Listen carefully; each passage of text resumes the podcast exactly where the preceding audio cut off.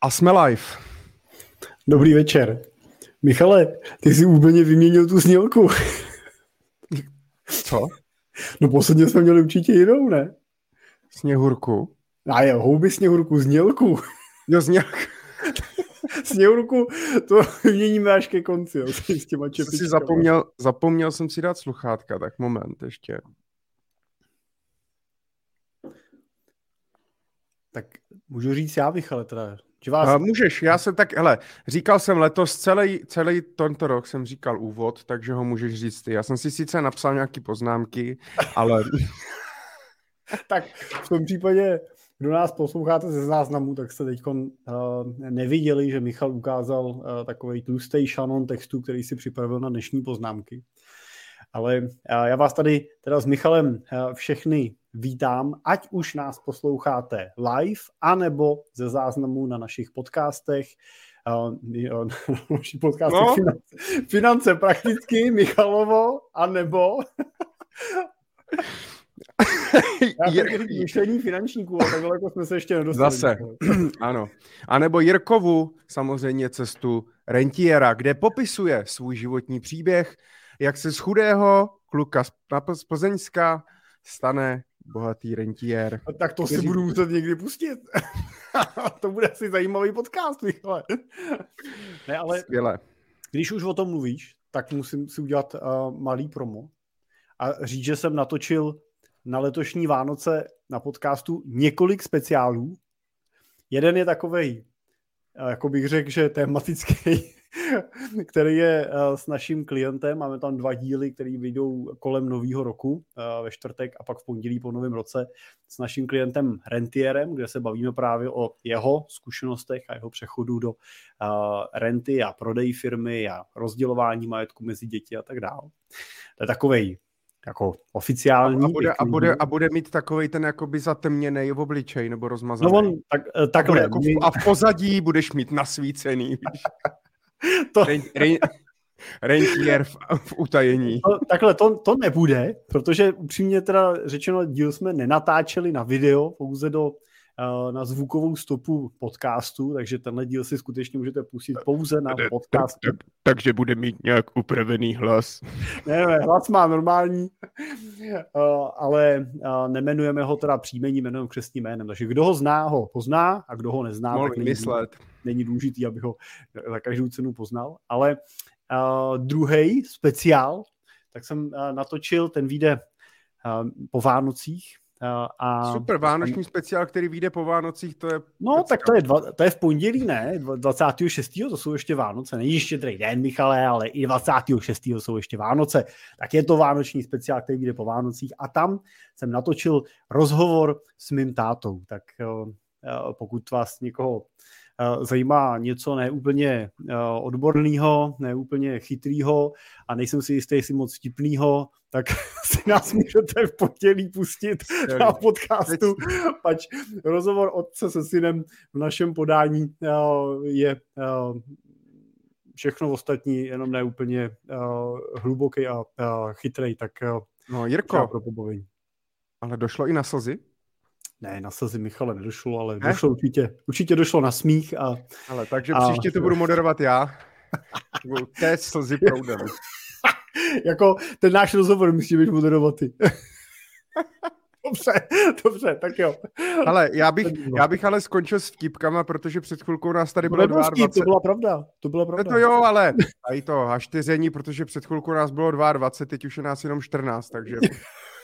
To nás zrovna odpojil YouTube, Michale. Takže po třech, po, tři, po třech minutách to lidi přestalo bavit, tak to byla rychlovka. Ale my jsme jenom chtěli, já jsem chtěl říct a samozřejmě se omluvit, protože za všechno můžu já. Uh, ti z vás, kteří nás pravidelně sledují, vždy první pondělí v měsíci, protože to je takovej, to je ten kolorit, kdy vy si můžete, jste zvyklí pustit si naši Money Talk Show první pondělí v měsíci, vždycky v osm hodin. Večer už se nedočkavě těšíte u svých obrazovek, abyste si mohli podívat na nás dva.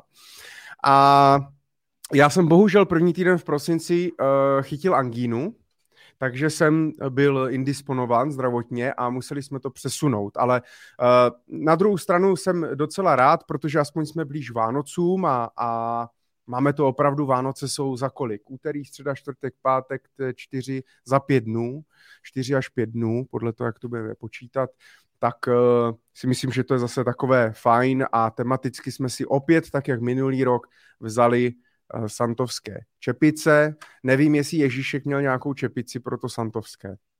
Je to tak. Měl Ježíšek no. nějakou čepici? No, má nějakou čepici? Já nevím, já stejně doteď nechápu, teďka zacpěte prosím dětem uši, já nechápu, jak ten Ježíšek, jak to jako miminko vlastně zvládá všechno. To roznést a rozvést. No moje, moje děti a to vždycky měly nějakou teorii, takže oni to... Ty to chápat nemusíš, tečíš to chápu těm, co něco přinese, Michale, jestli zlobil, tak si nesnaž prdla jíst. Nejlepší, nejlepší je takový ti rodiče, třeba typu mé sestry, která vzala jako katalog Sparkys a svých dětí se ptala, tak a tady si vyberte, co chcete od Ježíška. Takhle, tak... takhle, já když jsem viděl seznam, který mi předložili děti, speciálně teda náš malý přišel seznamem, tak ho předložil a jsem říkal, perfektní, děkuju ti za seznam a teď napíši něco, co by ti Ježíšek opravdu mohl přinést.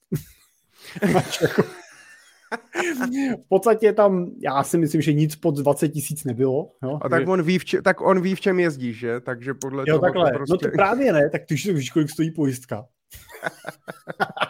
Ta, hele, víš, kolik stojíš, no a natankovat, jo, to prostě. Takže ho k Vánocům svezeš.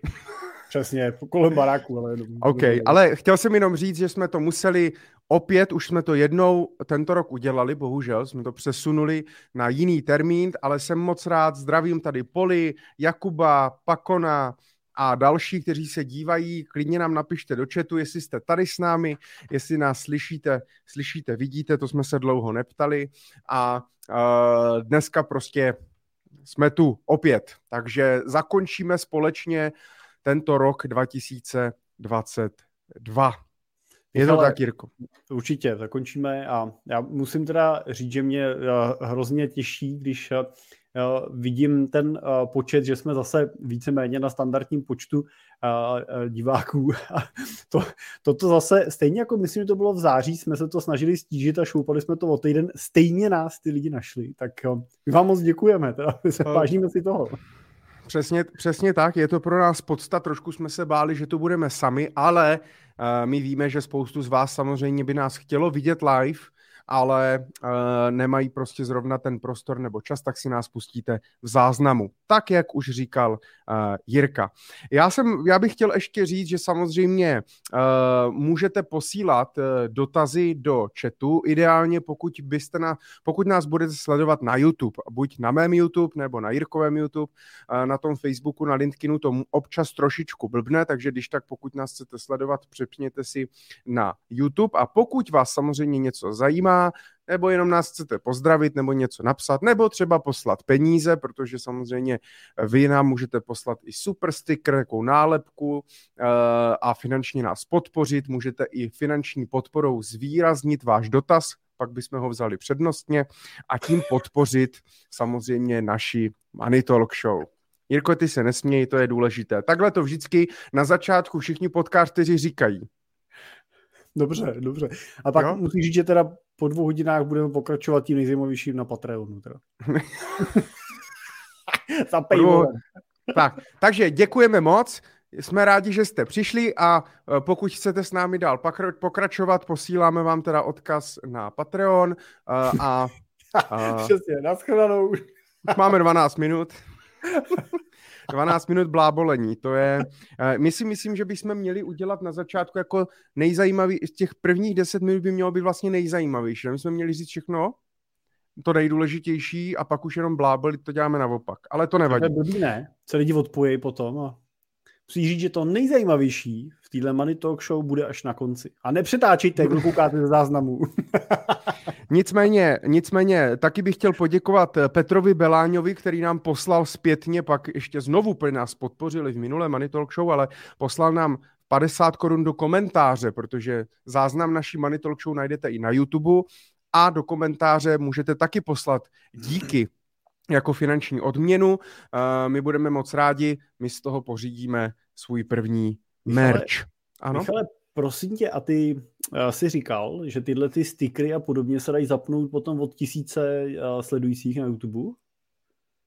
Teď to pak napnu, ano, ano. A tak to budu mít za chvíli, tak já si to pak zapnu taky a pak budeme moc soutěžit, komu lidi budou ty samolepky posílat, kdo z nás víc vybere. Jo, to je, to je fakt, to je fakt.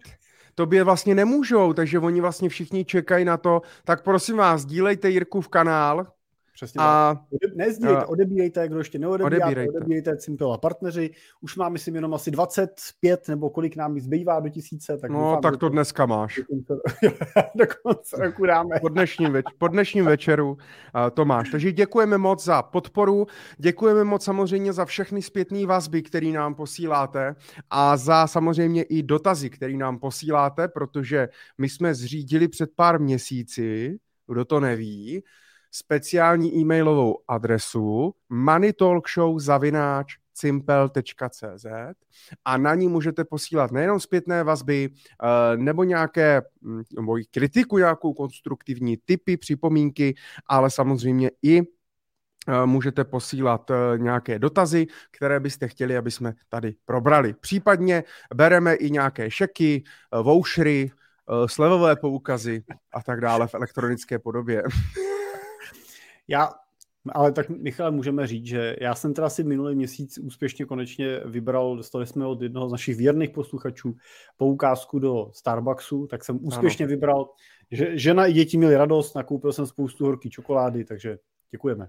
Tak, to bylo super. Já jsem si právě říkal, že bychom možná příští rok mohli vánoční speciál udělat živě, buď teda i s ostatními, nebo jenom my dva ze studia a mohli by nám naši posluchači předtím poslat nějaký dárky a my bychom v tom živém vysílání je třeba rozbalovali. Tak. To by bylo takové. Fajn, tak uvidíme, uvidíme za rok. A mm, já budeš si myslím... To, budeš to i zkoušet, jakože, aby si předvedl ho, předvedl ho jako užitný, víš? Třeba kdyby někdo poslal trenýrky, víš? Nebo něco takového mm-hmm. vtipného, že... To bych ti koupil, třeba případně. No, já si myslím, díky. Kamaráde, jestli nám někdo něco pošle, tak to bude trumpeta. Tyhle, to uděláme. Budeme moct založit orchestr. takže tak, takže tak, takže to byl úvod. Prvních eh, nejnudnějších patnáct minut máme za sebou a můžeme se pustit na naši Money Talk Show. Je tady někdo s námi live? Napište nám do chatu. Jestli tu jste s námi ještě. Ať to máme dneska takový rádi, my bychom si s vámi chtěli povídat. My si samozřejmě chceme povídat i s Jirkou, protože jsme se dlouho neviděli a rádi se vidíme, ale budeme rádi, když se připojíte. Děláme to tu live, děláme samozřejmě hlavně kvůli vám. Tak Jirko, ČNB sazby drží. Poslední je střáb, který zůstal v ČNB, je pan Holub. Tak to je... Po výměně... Už v principu, viď? Nevím teda to jméno, mohl se jmenovat Káně aspoň třeba, viď? Poslední po výměně vlastně dalších guvernérů České národní banky a máme tam samé holubice, takže předpokládám, že ČNB asi nechá úrokové sazby, i když všichni nebo většina lidí volají potom, aby zvedli ještě úrokové sazby a protože se nedaří krotit tu inflaci, tak zatím zůstává. Naopak teda FED pokračuje v utahování, i když trh si myslel už v minulých týdnech, že už máme, to máme za sebou a v lednu budeme zase snižovat. Jak to máme za, těch, za tu poslední dekádu trošku to nějak jako uh, to um, pomotaný v té hlavě. A E C B samozřejmě teďka taky zvedala, myslím, minulý týden, uh, tuším, na, o, o padesát bazických bodů, něco takového na dvě celá pět procenta. Uvidíme, kdy začne krycho, k, krachovat jižní křídlo Evropské unie. A kam nezačne, až to... Michal, nezačne, když nezačne. Dluhopisy pořád dotujou, takže... Takže, takže... Takový na oko. Takže v pohodě.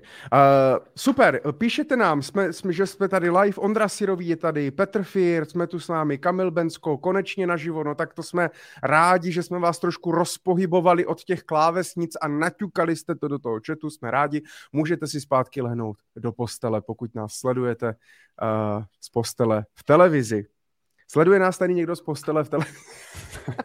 ne, nebo třeba na plátně, třeba má doma, nebo projektor, víš? Tak to by bylo zajímavé. Škoda, že tady nejdou posílat fotky. Sukerak Valor je tady taky, přece by si nás nenechal ujít, to jsme rádi. Tak Jirko, ty jsi určitě připravil nějakou základní, velkou, velmi důležitou aktualitu. Sazby jsme probrali, tak co pro nás máš? Já samozřejmě mám těch aktualit zase mých rychlých, rychle Michalovo zpravodajství, tak to pak uděláme, ale ty máš vždycky připravené něco, nějaký špek. Co tak já si, Michale, dovolím takovou nadčasovou aktualitu. Ona souvisí s pravidelným kvartálním reportem, který vyšel teď nedávno od J P Morgan. A na tom obrázku pro posluchače vlastně tak pokusím ho interpretovat, tak máme tady graf, který ukazuje to, jak se dařilo jednotlivým třídám aktiv na horizontu dvacet let od roku dva tisíce dvacet do roku dva tisíce dvacet jedna. Tak na tom grafu je krásně vidět to, že akcie, ten S and P pět set index udělal ročně v průměru devět celá pět procenta. Proti tomu dluhopisy dělali šest celá čtyři procenta a pak docela bych řekl, že zajímavý, zajímavý je ten prostřední sloupec světle modrý, který ukazuje kombinaci aktiv a portfolia, který je míchaný ze šedesát procent z akcí a ze čtyřicet procent z dluhopisů. A tohle portfolio za těch dvacet let dělalo v průměru sedm celá pět procenta ročně. No a to, co ale, to, proč to ukazuju, je vlastně to, že na konci, skoro na konci toho obrázku můžeme vidět oranžový sloupec, který ukazuje průměrný výnos běžného, tohle je teda americký investor, a ten za tohle celý období byl v průměru jenom tři celá šest procenta. To znamená, za ním zaostala už jenom inflace, komodity a hotovost. A teď je vlastně potřeba si položit otázku, proč, když v tomhle období akcie i přes dvě, teď vlastně poslední krizi, tak třetí, tak když přes, i přesto všechno ty akcie prostě rostly, udělali necelých deset procent zhodnocení, dluhopisy, i kdybyste byli konzervativní, měli jste dluhopisy, tak jste dělali čtyři procenta, tak proč ten průměrný investor dělá jenom tři celá šest? A tam je potřeba si přesně jako odpovědět na to, že ten důvod je, neleží v trhu, ale leží v jeho chování a většinou v nějakém jeho podléhání emocím. A tím myslíme to, že v těch dobrých obdobích, kdy ty trhy rostly, podléhal emocím, kdy se snažil vydělat co nejvíc a nakupoval třeba rizikovější, rizikovější aktiva a pak zase v období, kdy ty trhy klesaly, tak často tyhle investoři podléhají emocím opačně a prodávají ty aktiva v těch poklesech, takže násobí ty svoje ztráty. Na tomhletom příkladu vlastně se snažím ukázat vždycky to, že ta pasivita vítězí. To, když prostě nakoupíte nějaký portfolio, zvolíte nějakou strategii, dlouhodobě ji držíte, ať už jste víc akciový nebo méně akciový, tak bude v naprosté většině případů úspěšnější, než když se snažíte tou svojí strategií ten trh překonat. A ještě teda si dovolím, Michale, na to ukázat jeden obrázek, který to popisuje, protože pokud máte pocit, že je to otázka jenom těch privátních retailových investorů, že se jim nedaří to aktivní časování trhu, tak bohužel se to nedaří ani těm aktivním portfolio manažerům, ani těm aktivním správcům. Na tomhle grafu, který ukazuju, tak můžeme vidět, může nás zajímat ten první sloupec, kde jsou vidět ty takzvané large capy, to znamená, díváme se tady na porovnání s tím indexem S and P pět set. A tenhle graf ukazuje to, kolik procent aktivních portfolio manažerů zaostávalo svojí výkonností za tím trhem, za tím indexem jako takovým.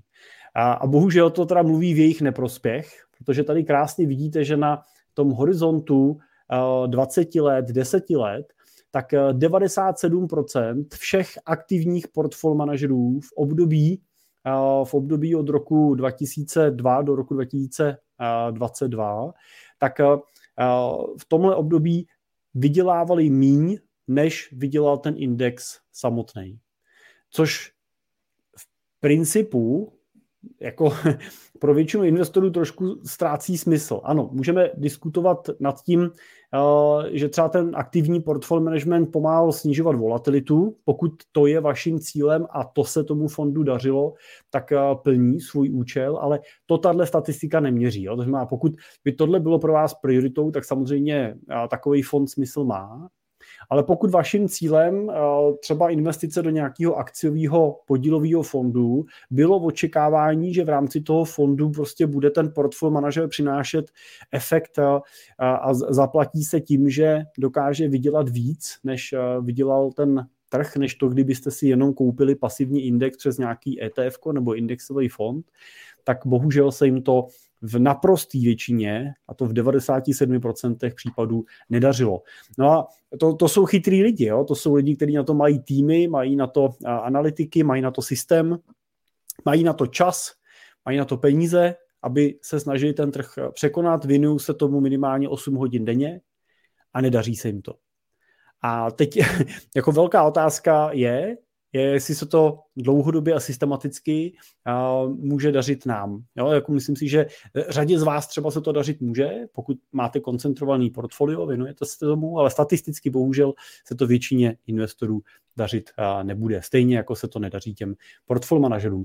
Tak uh, tohle je možná špatná zpráva pro aktivní portfolio management, ale dobrá zpráva pro uh, všechny z nás, pro všechny z nás pasivní investory, myšleno teda pro všechny z nás, kteří se chtějí v životě bavit i ničím jiným, v tom soukromém životě i ničím jiným, než sledováním finančních trhů a čtení analýz a poslouchání conference callů, protože na ten úspěch té investici opravdu stačí ta pasivní cesta. Stačí koupit tu pasivní strategii a dlouhodobě ji držet a nemusíme se stresovat tím, že se budeme snažit vybrat ty nejlepší akcie, protože ani těm nejlepším se to prostě nedaří.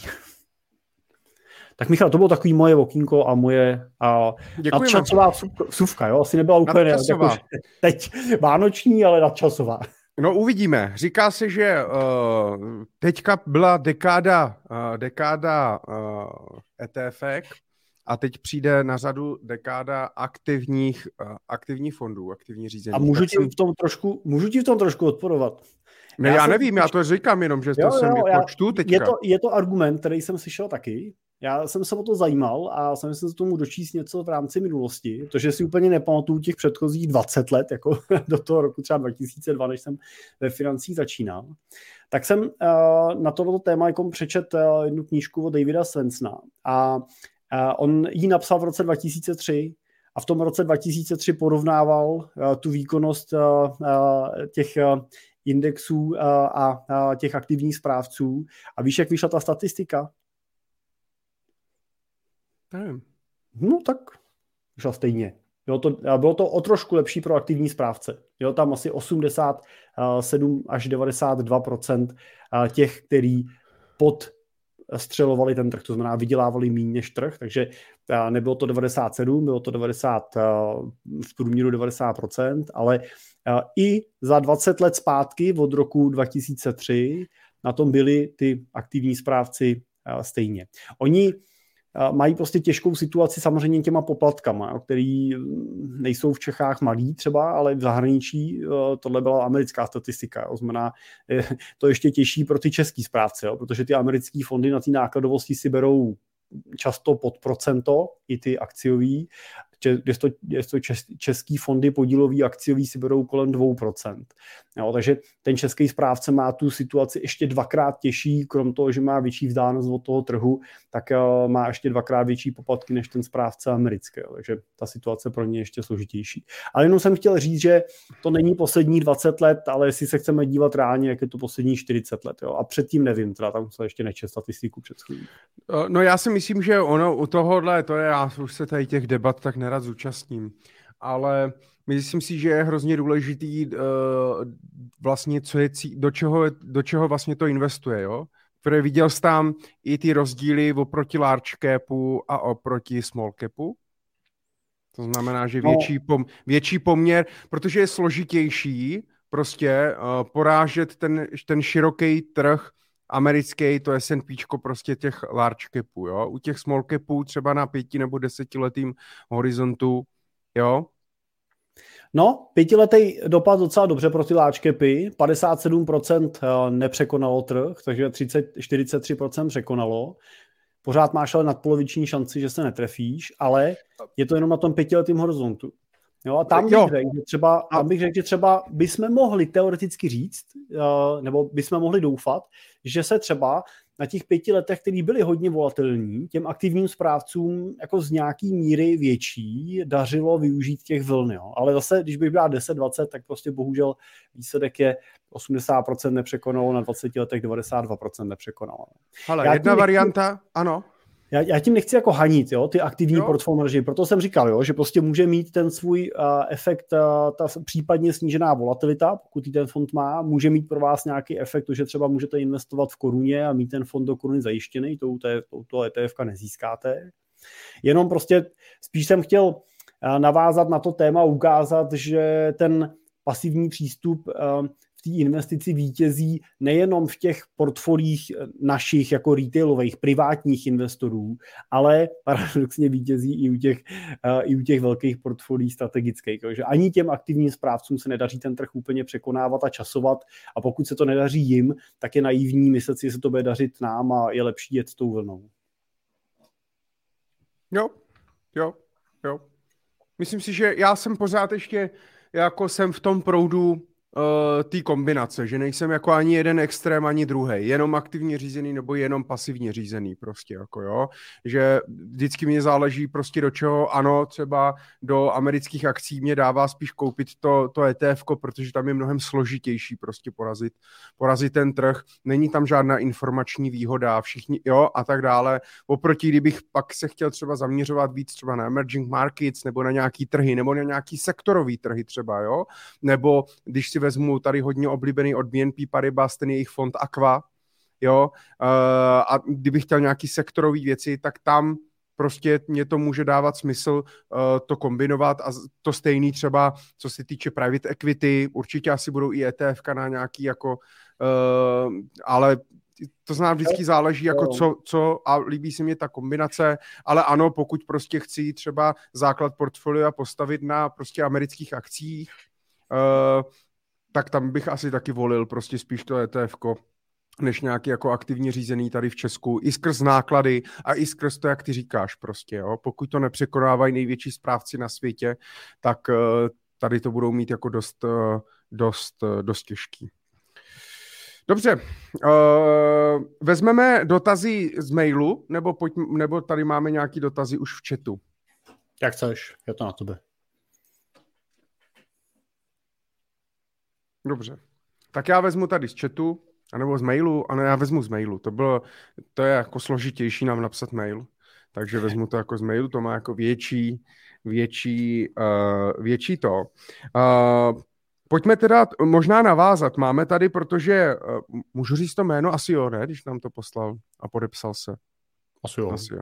Tak děkujeme Mirkovi Svobodovi za jeho uh, obsáhlé dotazy do našeho mailu. Jak jsem říkal, můžete nám vaše dotazy psát na money talk show zavináč simple tečka cz. Má tady těch dotazů víc, ale když už se bavíme o těch ETFkách, tak pojďme, pojďme, pojďme na to nějakým způsobem navázat.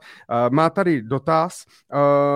Pro mě je morálně důležité, abych se vyhnul investování do ruských a čínských firm. To můžeme teďka, teďka hodně vidět u investorů. I když samozřejmě jak v Rusku, tak v Číně, tak pokud bychom to vzali čistě jakoby pragmaticky nebo z ekonomického hlediska, tak tam určitě najdeme spoustu jako zajímavých investičních příležitostí. A, ale prostě eticky a pocitově, prostě morálně to může pro někoho být problém. Nechci jim posílat žádné finanční prostředky, proto si myslím, že M S C I World pro mě není vhodná varianta. Pokud bych měl ale zájem investovat i v Asii, hlavně třeba Korea, Japonsko, jaké E T F zde zvolit? Určitě totiž budou nějaký E T F, který nebudou zahrnovat Čínu, případně, případně Rusko. Já bych ještě, Jirko, ty to určitě víš a ty nám odpovíš, ale já ještě bych chtěl jenom tady zmínit, abych na to nezapomněl. Naši posluchači už to asi budou vědět, ale já to tady zmíním. Pokud samozřejmě někoho uh, bude zajímat vyhledání nějakých é té efek, bude si chtít složit svoje vlastní portfolio, nebo si něco dozvědět, nebo si něco porovnat a tak dále, tak uh, určitě já používám, řekl bych, asi jeden z největších portálů tady v Evropě, Just é té ef, kde vlastně najdete všechny é té efka, který prostě asi pravděpodobně existují nebo který se dají někde koupit. A dají se právě i maj, mají tady jakože v podstatě nejlepší nebo největší é té efka na es end pé, na Ameriku, na Čínu. Když si dáte é té ef screener, tak tady si můžete vybírat mezi vlastně akciovýma é té efkama, dluhopisovýma, komodity, krypto, real estate, money market, můžete vybírat sektory, země, regiony a tak dále, porovnávat, prostě najdete tam úplně všechno, takže jenom kdybyste si chtěli prostě něco zanalyzovat a tak dále, řekl bych, že toto je asi taková nejsnažší varianta. Jirko, a teď jenom na tu odpověď, jestli teda, jak se vlastně k tomu postavit a, a jestli teda to existuje nějaký takový é té efko. Uh, Michale, já si myslím, že uh, ten em es cé í World vlastně splnil ten účel, protože uh, tady je vidět, uh, když budeme brát teda index nebo é té efko na em es cé í World, tak tohle é té efko investuje... Od iShares, od BlackRocku jenom řeknu. Tohle je konkrétně iShares, ale samozřejmě dá se koupit i jinde. Tak uh, tohle é té efko, ten index jako takový nakupuje celý svět, ale nakupuje ten takzvaný developed market. A Čína i Rusko jsou emerging market. To znamená, že je tady hezky vidět to, že tam vůbec není. Jo, můžeme vidět, že největší podíl mají Amerika, takže to é té efko je vážený tržní kapitalizací, to znamená velikostí těch firm, takže šedesát sedm procent je Amerika a pak máme to Japonsko, Spojený státy, Kanadu, Francii a tak dál. A, a other je mix zbylých zemí, ale mezi nima nebude, nebude Rusko ani Čína. Jo, Čína, tak když tak Hongkong nebo tato lokace. Takže myslím si, že klidně tu pozici může, může posluchač tím em es cé í World nakoupit a nekomplikovat si život výběrem nějakých čistě třeba asijských é té ef. Protože vem si, jak velkou pozici, jaký kapitál jako musíš mít, aby se ti vyplatilo kupovat korejský é té ef. Když budeš mít nějaký rozumně diversifikovaný portfolio, tak... Ta Korea tady není ani velikostní, jo? Japonsko je šest procent, tak jestli bude No, Korea... tak třeba em es cé í World, jo, ale pokud bych chtěl třeba vybrat na Emerging Markets, vyloženě é té efko, ale nechtěl bych tam třeba tu Čínu a Rusko, tak určitě nějaký takový, ale asi budou, ne? No určitě. Mimo dneska Čínu určitě. Dneska speciálně se dá předpokládat, že budou vznikat, ale uh, budeš muset filtrovat, jo, to jsem, to jsem nehledal. Jo, jo, jo. Ale na to, na to může posloužit to Just é té ef, kde se dají i dát prostě co, jak hledat uh, a tak dále. OK, takže em es cé í World nemusím se bát, uh, pokud, pokud uh, nechci investovat v Číně nebo v Rusku, tak tím, že teda investuju do uh, takzvaných developed markets, to znamená rozvinutých ekonomik, tak uh, je to v pohodě. No super, tak to jsou dobrý zprávy. Uh, když jsme ještě u těch é té efek, tak Mirek i tady píše, že má příjem v eurech, gratulujeme, a na uh, iks té bé, které používá jako brokera, má portfolio samozřejmě převážně v eurech, což dává logiku, pokud moje referenční měna, za kterou utrácím, za kterou plánuji svý cíle, uh, je v, uh, v euru, tak, uh, tak asi to dává smysl. Investuju taky do é té ef fondu, tady napsal nějaký ticker uh, a ptá se, jestli existuje ta é té efka i varianta v eurech, že ji nenašel. Jirko, já jsem tě zaúkoloval, jestli bys to mohl uh, najít. Co, jo. Jaký to é té efko myslel? Našel jsem, našel jsem, on uváděl, že to é té efko mělo ticker S U A S, což teda já jsem našel, že s tím tickerem je obchodovaný, obchodovaný iShare em es cé í U S uh, v té S R I variantě, té společensky odpovědné variantě. A to bylo obchodovaný teda v americkém dolaru.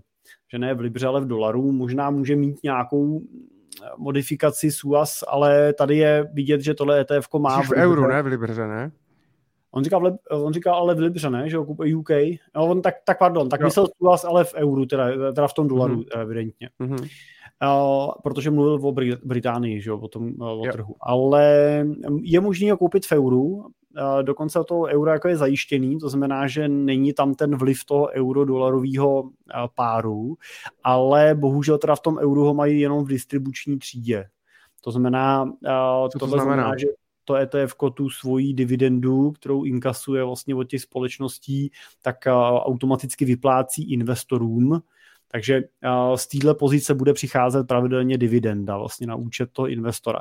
Takže pokud bych chtěl Pokud bych chtěl akumulační třídu, to znamená, aby ta dividenda zůstávala v tom é té ef fondu a automaticky se za ní nakupovaly další akcie, on nemusel řešit tu daň z té dividendy, tak pak by musel nakupovat dolarovou třídu. Ta eurová je hmm. pouze distribuční.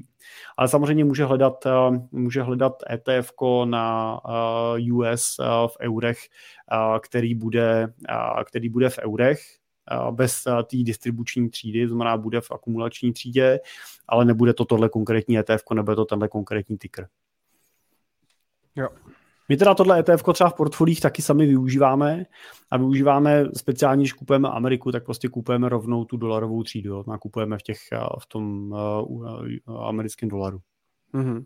A Sokarak ještě tady jenom doplňuje, jestli tazatel, tím pádem Mirek, ne, nemyslel M S C I All Country World, předchozí což je, asi, což je hmm. asi ještě jakoby teda nad úroveň vejš, tak tam už asi Čína pravděpodobně bude, nebo jak je složený All Country no, World? podívám se, podívám se. To je to, to, je to á cé vé, že? Hmm. Tak podíváme se, než se stihne podívat Jirka Cimpl, uh, náš analytik. Leo píše ahoj kluci, zdravíme taky, zdravíme všechny, děkujeme, že sledujete náš podcast. Tak, se mi to načetlo, Michale, a... Skvěle. Na co jsme přišli? Tak počkej, počkej, jo, jo, vydrž, pravdu, je tam. Vydrž, vydrž chviličku, vydrž, počkej. Tak. Je tam. Je, je tam. tam. Je tam. V All Country je Čína. Třema to je maličká. No, maličká. Spolu tý oproti, tří, Ru- ne, oproti Rusku, myslím, no. Když se koukám na tu mapu. To mě vždycky překvapují. To je neuvěřitelné. Když se na to člověk nedívá, jo, když se na to podívá z té velké perspektivy, Čína je veliká, ale když se podívá, jo, to je... Takže pokud by se chtěl vyhnout, uh, vyhnout Číně, tak uh, v tom případě nekupovat All Country, ale koupit M S C I World, to koupí jenom Developed Market. Jo, pokud koupí All Country, tak ta Čína tam uh, bude. Jo, Rusko třeba... A je tam, a i Korea tam je, dívej se na to. Tam není, ale Koreu i Čínu, anebo bez Koreji, jenom Developed Market. Tajvan tam zatím ještě je. Potom... Hmm. potom... Bude pod Čínou, nebude pod Čínou, uvidíme. Necháme se překvapit.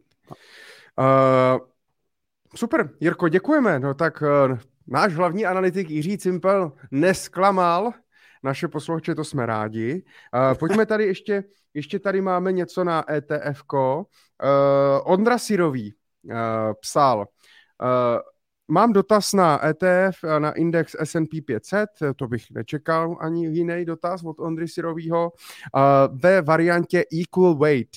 Jaký vnímáte? Hlavní ekonom David Navrátil z České spořitelny o něm mluvil na jedné konferenci, že když S and P pět set, tak jedině Equal Weight, kde mi pohyb neurčuje deset top nebo největších firem. Za mě zajímavý pohled, koukám, že je méně volatilní, nicméně po, pro akumulační fázi mi přijde více při zdi. Možná jako konzervativnější alternativa na pozdější fázi před a při výběru z portfolia, když chce člověk menší volatilitu či větší jistotu na udržení hodnoty. Jirko, jak, jak se na to... Já se přiznám, a to je jako bez, bez mučení, že jsem o tom nikdy v životě neslyšel. Já nejsem analytik, já nejsem nějaký expert na é té efka. Uh, proč nepoužíváš, nepoužíváte Equal Weight? Má to nějaký no. smysl? No, no, má Ondra pravdu v tom, že um, když se budeme dívat na těch pět set akcí a budeme je Uh, rozdrolíme je, nebude tak koncentrovaný to portfolio do několika těch hlavních titulů, tak samozřejmě logicky bude mít menší kolísavost, menší volatilitu. Ale zároveň s tím logicky bude mít i a, jako menší ziskovost. Jo, v dlouhodobém čase by a, ta ziskovost při tom méně koncentrovaném portfoliu měla být a, menší. To je mimochodem důvod, proč často ty podílové fondy s rostoucí velikostí zaostávají za nějakou výkonností nebo na, za tím, aby překonávali trh, protože prostě tím, jak mají těch pozic moc, tak už si nemůžou dovolit koupit žádný pozice nějakým větším poměrem. Když máte moc peněz, tak byste třeba té firmy pak mohli vlastnit víc než nějaký procento, který vám ten váš fondový statut říká. Takže jich musíte koupit logicky víc do toho portfolia a tím si ten výnos uh, drobíte. Uh, takže uh, oproti tomu ten klasicky tržně vážený uh, S and P pět set, prostě, který má ty firmy na bázi tržní kapitalizace, samozřejmě upřednostňuje v tom portfoliu velikostně uh, ty pozice a ty firmy, které jsou největší. To znamená na těm S and P třeba typicky budete mít na předních místech Amazony, Apple, uh, Facebooky, že už to nebude taky tak vysoko, ale budete tam mít tyhle ty největší, uh, tyhle největší hráče. No ale my tohle portfolio kupujeme, protože podle nás nejvíc odráží a, tu situaci na trhu. Prostě ty největší giganti mají největší slovo, většinou taky generujou největší a, zisky, nebo mají největší potenciál růstu, pokud negenerují třeba zisk, ale rostou ještě a tak dál.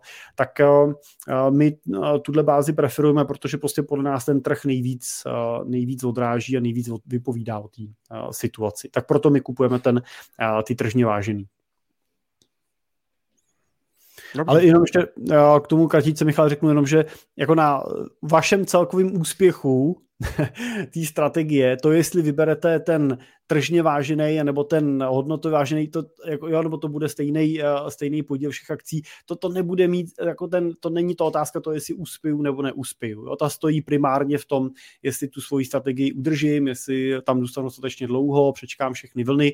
Takže pokud vám jako víc filozoficky, lidsky sedí ta logika toho, že si koupím tu druhou variantu, tak prostě klidně kupte tu a dneska nic. Je to, je to takový to možná, že se snažíme prostě hledat to nejlepší nebo něco jiného, něco, co... Jo, takovou tu, že to jo, se jo. snažíme za každou cenu to ještě víc okořenit, uh, to portfolio, protože se nám to zdá prostě nemastný, neslaný, ale často to potom přesolíme vlastně. Hmm. Hele, jako vem si, vem si italskou kuchyni, která je fantastická, Italové jsou gurmáni. No a když si vezmeš jako když nejslavnější, nebo jedno z nejslavnějších italských jídel, špagety, že jo, alio, olio, no tak co tam máš prostě, že jo?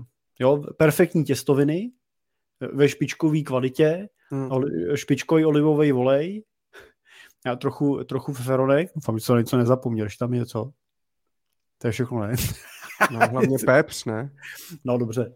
Tak jo, ale, ale nemáš tam, co tam uděláš, jo? V Čechách tam hodíš protlak, jo, fikneš do toho... Fikneš smetanu, do toho, goudu. Smetanu, sejra na to nastruháš, přesně.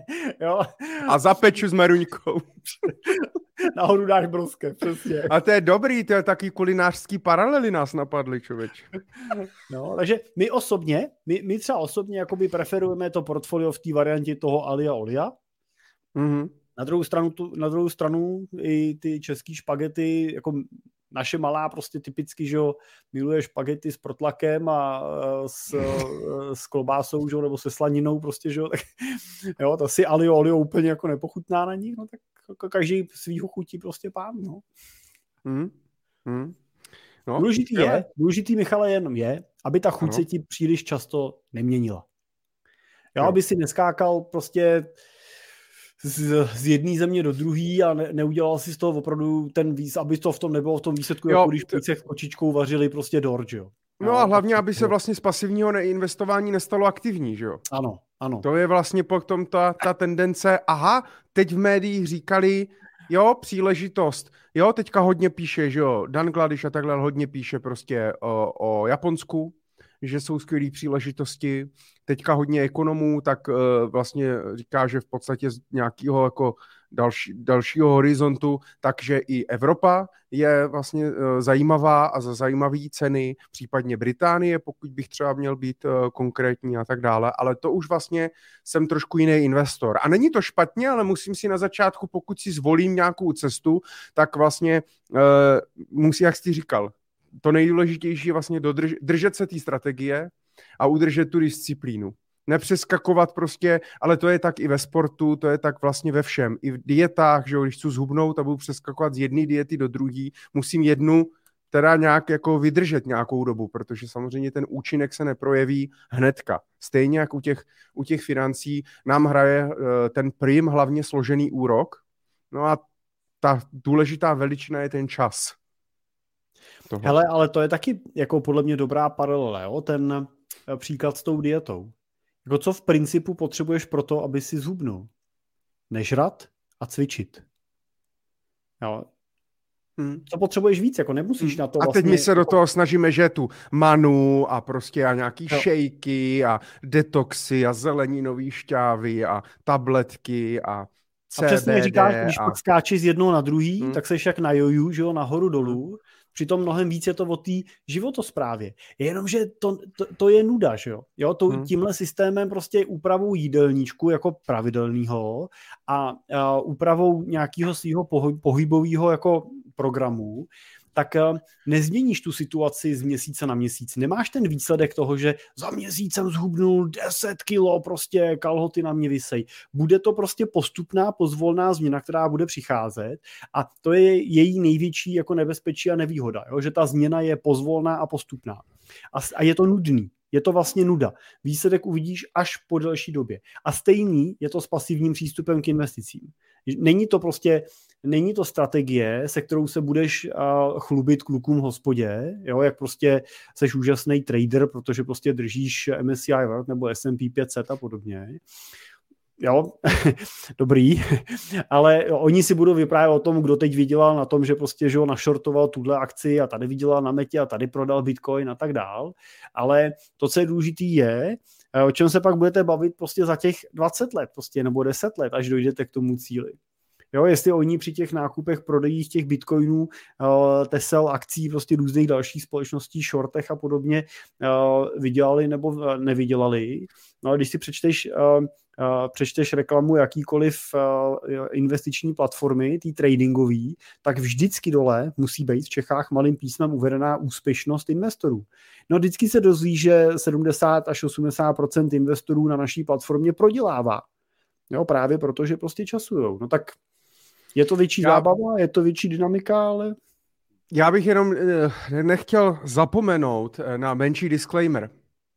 My nejsme profesionální kuchaři, takže cokoliv, co řekneme tady o, o tom, jak se vaří špagety alio, olio, peperoncino, tak neberte, prosím vás, vážně a doslova. To stejně nejsme výživoví poradci, takže nás neberte vážně ani co se týče diet. No a nakonec samozřejmě i disclaimer, nic, co tady řekneme, není investiční rada. Přesně jenom, si poví, jenom si povídáme. Tak. Uh, OK, uh, pojďme se, pojďme se podívat na uh, další dotaz. Pojďme, máme tady ještě nějaký dotazy na investování, ale já bych to trošku, ať to uh, rozbijem, tak uh, se podíváme i na nějaký uh, další, další dotaz od Mirka Svobody, co posílal. A to téma je kreditní karta. Já jsem uh, na to chtěl nahrát jeden, jedno, jeden podcast, ještě jsem se k tomu nedostal. Uh, nicméně, já mám to přečíst celý, on ten dotaz je docela velký, ale já ho přečtu teda, Jirko, jestli to nebude vadit, jo? Jo. Uh, přál bych si, abyste třeba v jedné Money Talk Show trošičku více do detailu vysvětlili, jak funguje kreditní karta a jak dobře se dá využívat. Byl jsem rozhořčen, když v podcastu Ve vatě, to je uh, náš konkurenční pořad Markéty Bidermanové, a Seznam Zprávy, mluvila nějaká paní o kreditní kartě jako o největším zlu. Ta paní byla Martina Bacíková, šéfka Institutu ekonomického vzdělávání. A, a ano, když jsem byl mladší, tak jsem se tam spálil s kreditní kartou a platil s ní, když jsem byl v Americe, pak bylo velmi složité jako student své dluhy dorovnat a tak dále. O tom přesně Martina mluvila, o přesně těchto případech a těchto typech lidí. Nicméně, Teď mám kreditní kartu a nemůžu si ji vynachválit. Mám na ní limit dvě stě padesát tisíc, zrovna jsem rekonstruoval dům, bylo třeba kupovat všechno možný a i celkově, když mám vyšší cashflow, tak nějakých padesát tisíc měsíčně s ní třeba zaplatím. Sbírají se mi na ní docela snadno body, buď na vracení na kreditku nebo do penzijního spoření a tak dále. Dělá mě to zhruba dva až tři tisíce ročně.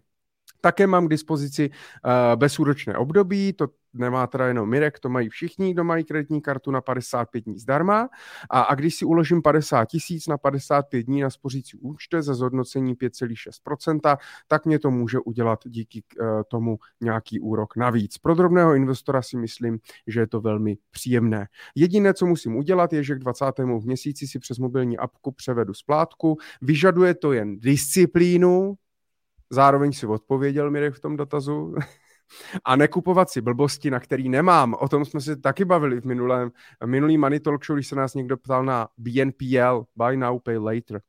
Tak pokud vám tento příklad přijde smysluplný, budu rád, když se o něm zmíníte ve vaší vánoční Money Talk Show. Tak my tak činíme a Jirko, on zároveň Mirek vlastně na všechno odpověděl v tom dotazu. Mm. Co je důležitý, pro koho to je, pro koho to není. Ale řekni mě ty, využíváš kreditní kartu? Já jsem si udělal uh, asi první svoji kreditní kartu v životě letos. A to uh, jenom proto, že k ní je cestovní pojištění. Za prvý a za druhý teda, uh, protože když si v zahraničí chcete půjčit auto, tak uh, po vás nechtějí kartu platební, ale chtějí po vás kartu kreditní a občas i jako blbě tam platíte prostě klasickou debetní kartou. Takže proto já jsem si udělal, uh, proto já jsem si udělal uh, kreditní kartu u ČSOBčka, mm. ale uh, jako nikdy jsem vlastně z kreditní karty nic neplatil. Uh, je pravda, to co, uh, to, co tam uh, posluchač píše, samozřejmě, že ty kreditní karty mají často různý jako benefitní programy, kde vám něco připosílají na penzíko, na stavebko a podobně, ale jako uvědomme si, že ta banka to dělá a, a, jako proto, protože moc dobře ví, že se jí to vyplatí. No. Ano, hmm. ale se jí to možná nevyplatí na vás, protože vy zrovna jste disciplinovaný klient, který si hlídá ty termíny, všechno prostě včas platí, vrátí a tak dál, ale evidentně prostě tady já bych tipnul devadesát procent dalších klientů, který to nevrátí, nesplatí čas a pak samozřejmě ty úroky jsou pro ně atraktivní. Pokud vám to vyhovuje, funguje vám to, taháte s tím peníze z banky, tak to klidně dělejte.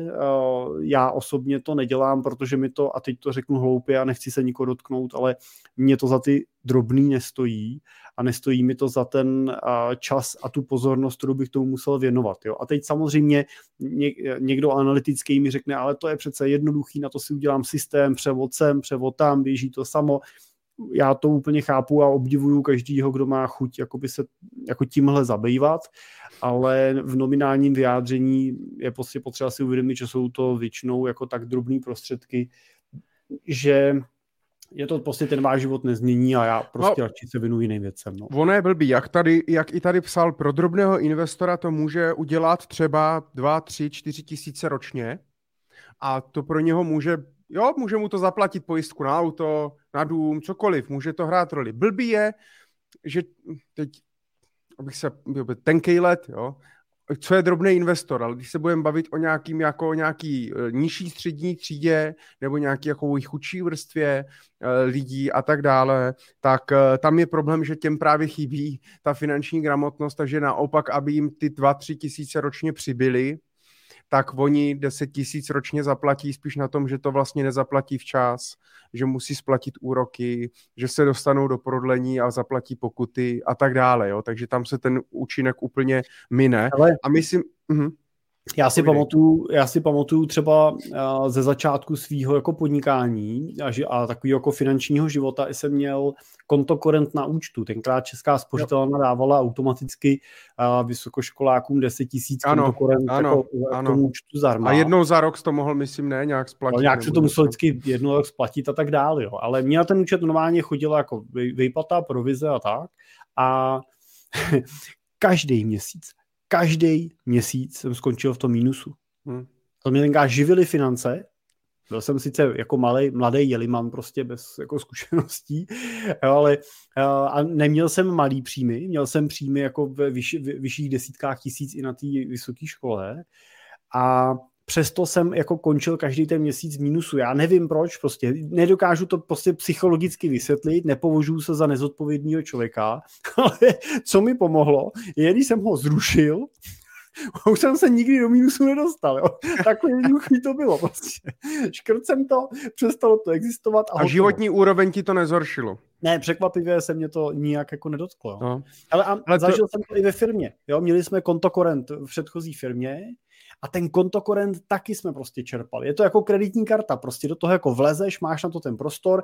Jasně, nebyli jsme tak disciplinovaní, jako byl prostě teda evidentně ten dotazující a je, patří mu za to jako určitě jako smeknutí klobouku a určitě mu nechci brát jako to, že je schopný takhle dostávat peníze ze systému, ale já třeba sám u sebe vím, že to lákadlo je jako, může být jako silný, je to prostě to emočně funguje, máš prostě tu kartu v tom šuplíku a je snadnější říct si, tak já teď tady koupím a dovolil jsem si to až dneska a mám tam prostě na té kartě sumu, nevím, sto padesát tisíc, která není jako řekněme, že pro mě není jako nějak jako zásadní částkou, jako na, jo, kdybych tam měl sto padesát tisíc před deseti lety, tak, jo, tak mě to bude prostě jako vzrušovat úplně jinak, ta suma budu třeba přemýšlet, jestli bych se to někdo pořídit, jo. Dneska to není třeba tak jako intenzivní pro mě a už jako... Než už se ti z toho nepostaví, jo, teda když máš na účtu sto padesát tisíc. Jako peněženka, myslíš? Jo, tak, tak dneska mám tu kartu jako někde, někde zastrčenou a ne, neřeším to, jo, ale nechci tím, jako prostě jenom tím říkám tu svoji zkušenost, jo, jo jako nechci to ne, nikomu super. brát, sdílíme my tady naše jako hlediska zkušenosti. To, to, no. O tom to je, my jsme za to hrozně rádi, Jirko, že s námi sdílíš. Aha. A můžeme nahlídnout do té buržoázní vrstvy. Tak to řekl manželka, jestli označil za buržousta tady.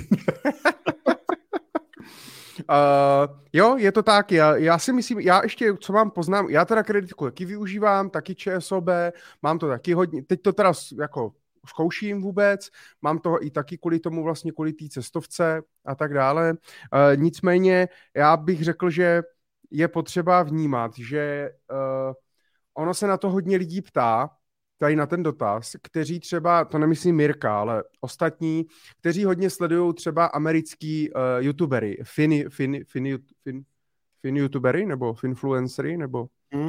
něco takového mm. prostě. A, a nebo podnikatele, ono, a to jsou různý citáty, nebo takový ty motivační a tak dále, jak nějaký milionář v Americe říká, jak prostě platí tou kreditkou, protože jsou to cizí peníze. Jo, a vlastně jsou to ty banky a když se něco stane, je to problém banky a já zatím mám uložených milion dolarů prostě nějakým treasury, jo, nebo v nějakých T-bills a tak dále a mě to něco vydělává. Ale za, tam jsou potřeba dvě věci, podle mě, jak ty jsi říkal, jo. První věc je...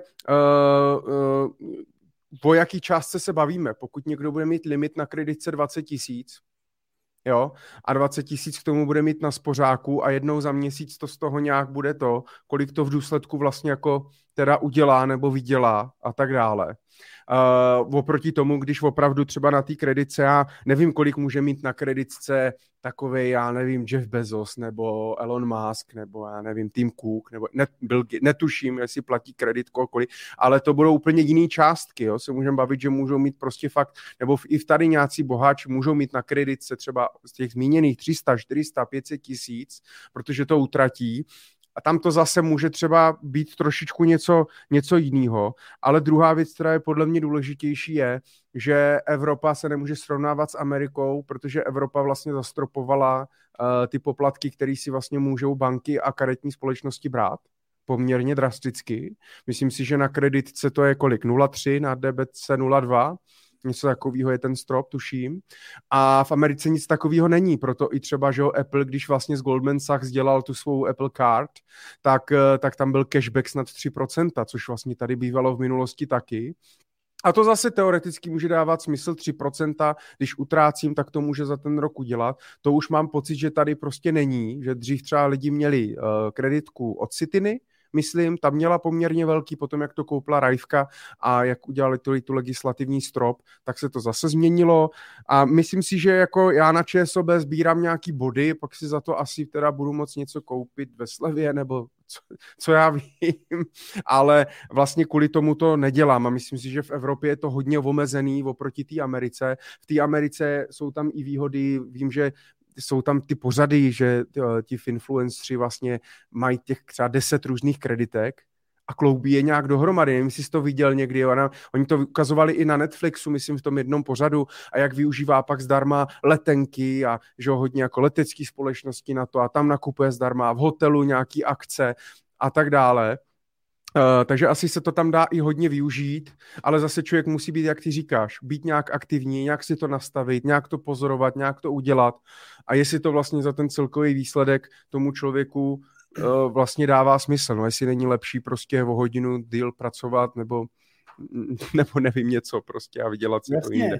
Jasně, život je přece o rozdělování pozornosti, že jo? O tom, jako čemu dáváš v životě pozornost, co nad tebou má nějakou moc a nějakou kontrolu a, a já jako nechci dávat uh, kontrolu nad mým životem. Uh, kdybych to přehnal do té roviny, co si řekl teďkon ty, jo, že prostě budu mít deset kreditních karet a přemýšlet, kde kterou uh, zaplatím pro to, aby mi neutek nějaký bod a nazbíral jsem nějaký bonus někde, tak t- jako proč? Jako, můj, moje jako životní filozofie to není. Já to takhle nevidím, neříkám, že to tak nikdo vidět jako nemůže. To, co si řekl jako ohledně využitelnosti cizího kapitálu, samozřejmě platí, jako speciálně v biznisu prostě platí, což je prostě cizí kapitál je zajímavější než vlastní kapitál. Na, na druhou stranu na druhou stranu s vlastním kapitálem se mnohem jako líp spí večer, jo? Když jako pálíš ten pálíš jako ten, ten svůj kapitál, než když prostě pálíš ten kapitál banky nebo věřitelů, kterým to musíš na konci toho dne vrátit. Tak ano, vybuduješ, vybuduješ pravděpodobně větší firmu, taky ale když ji nevybuduješ, prostě tak ti hrozí větší jako průser, prostě, že jo, když to neklapne. No. Tak je to tak prostě, je to páka, že jo, pořád je to prostě hmm. uh, pákový nástroj a my jsme, jako když to řeknu za nás, jako za firmu a za investory, tak my jsme konzervativní. To neznamená, že nemáme v portfoliu akcie, ale pro mě není takový problém volatilita, ale je pro mě problém jako riziko, že přijdu o peníze. To prostě je něco, co my jako principiálně nesmíme dopustit jako u našich klientů a, a ani u vlastních peněz prostě tuhle strategii jako ne, ne, nechci aplikovat. Takže prostě pak páku nevyužívám a když už ji nevyužívám v investicích, já ji nevyužívám ani v životě. Mám jako nemovitosti na, na páku, jo? To jsem ochotnej tohle jako riziko přijmout, ale jinak nevyužívám prostě spotřebitelský úvěry, nevyužívám podnikatelský úvěry, prostě žiju za to, na co mám. Hmm. A mě ještě třeba jakoby může dávat smysl, pokud třeba někdo opravdu má tu kreditku zdarma, protože dřív nebo ještě jsou podle mě kreditky, za který se platí nějaký třeba měsíční poplatek nebo něco, ale pokud to mám zdarma, protože prostě mě tam chodí takový příjem nebo ta banka to nabízí a tak dále, tak mi to dává smysl jako určitá rezerva, jo, pokud tam mám prostě limit sto až dvě stě tisíc. Třeba, kdyby se náhodou v rodině něco stalo, tak mám nějakou rezervu, která mě leží na spařícím účtu, nějaká ta rychle dostupná, plus k tomu tu kreditku a nebudu tím pádem třeba za prvý nucenej vybírat z těch investic nějakých třeba ty peníze hnedka, ale nebo můžu počkat, jo, těch padesát pět dnů, toho bezúročního období, že část peněz mám rychle na spořáku, pak můžu vybrat z té kreditky a můžu takhle třeba dva, tři měsíce počkat, než mě třeba dojdou ty peníze z těch investic, nebo abych to nemusel vybírat třeba hnedka a tak dále. Tak to taky teoreticky jako může být, ale jak říkáš, musím mít tu disciplínu, musím vědět, proč to používám a k čemu a dát si na to prostě pozor, protože samozřejmě banka pak na tom vás jako sedře z kůže. Jo? Tam opravdu jsou ty úroky potom přes dvacet procent, pokud tam není nějaký, nějaký akční úrok nebo nějaká sleva a tam to, tam to prostě potom, potom jede. Takže kreditní kartu hlavně s finanční gramotností. No? Je to, je to výborná otázka, jo? Díky za ní. Jo? je to dobrý dotaz a určitě je to prostě téma, o kterým je dobrý jako mluvit a přemýšlet na ním. Jo? Tady neexistuje univerzálně správná odpověď, je tady vždycky jenom vaše odpověď. Jo? A my, my můžeme říkat naše pohledy, naše hlediska a vy můžete říct, že jsme praštění, protože prostě vy na tom dokážete vydělat spoustu peněz a držíte si prostě tu disciplínu, je to správně, je to v pořádku, jo? To prostě tak je. Jo, super. Máme tady ještě další dotaz z e-mailu od Jaromíra Číška. Měl bych na vás dotaz a inspiraci pro další díl, týká se financování vozu. V současnosti nikomu nic nedlužím, žádný úvěr, mám rezervu a následně chci řešit koupi auta, na které ale v tuhle chvíli nemám.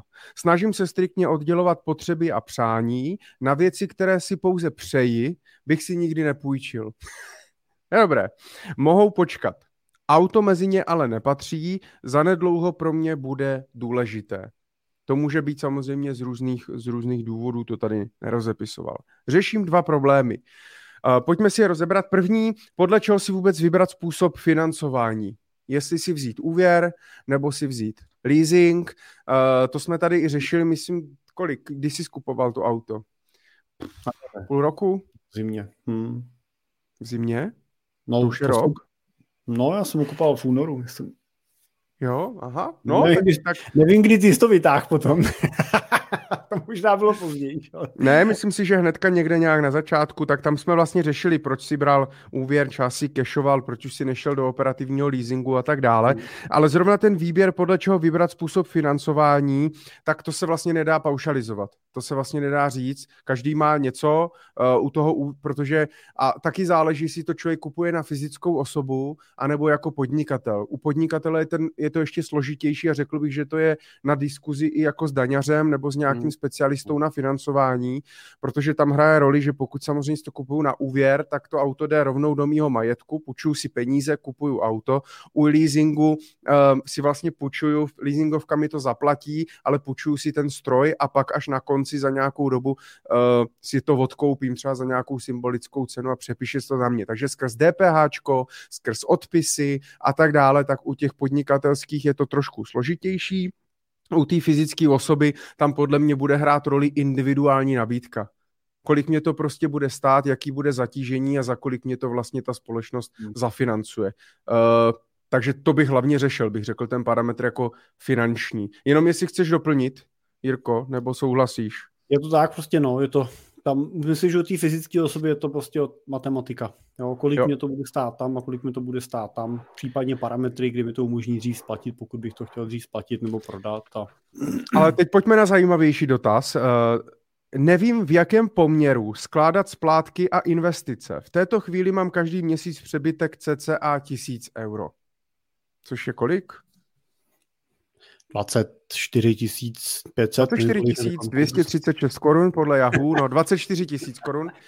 Um, tak my to ještě, já to, já to ještě teda musím, že to jako tisíc euro v pohodě, jo?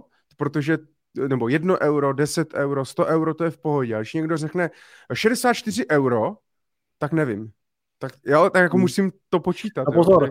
Pak je ještě zajímavý, že Jaromír žije v Německu, jo, takže něco jiného je tisíc euro v Německu, a... něco jiného je tisíc euro na Slovensku, jo, třeba jako pro, ještě jako pro, pro tak, a nebo v, nebo v Kazachstánu třeba, jo. A nebo v Kazachstánu, tam by možná to hodit. Nicméně, nic, no já, já byl, byl jsem v Bratislavě nedávno a tam jsem se ptal právě v kavárně slečny, jak dlouho jim trvalo, jak dlouho jí trvalo se to vlastně jako přeučit na to euro, na, jo, naučit myslet v eurech, ale oni už to tam mají dlouho. Uh, takže jdeme, tisíc euro zůstává. Co to viděla? Že už ani neví, že už je to dlouho, už že už, no, už, už, už, už to ani nepamatuje, co je slovenská koruna. Že se si zeptal, jak dlouho vydělává tisíc euro, tak ty si nechal výško nějaký. Že... Ne, no, no, je to, jako musím říct, že je to šílený, jo, protože uh, oni mi řeknou prostě uh, tři eura a já, ty jo, jen tak málo, no to je super, tři eura, jo, a pak si to spočítá, že tři, tři eura jako za pití třeba. Ne, my, jsme tam byli, my jsme přesně v Bratislavě byli s Danem někde na večeři, dali jsme si nějaký, dali jsme si nějaký steak každý. A, a Dvě stovky, jo, no tak to je dobrý. Říkal, sto padesát euro, já jsem říkal, jo, to, to je dobrý, sto padesát, jsem to zaplatil, pak jsem vylez a říkal jsem, ty vole, počkej, sto, sto, sto padesát eur, co jsi to dal za maso?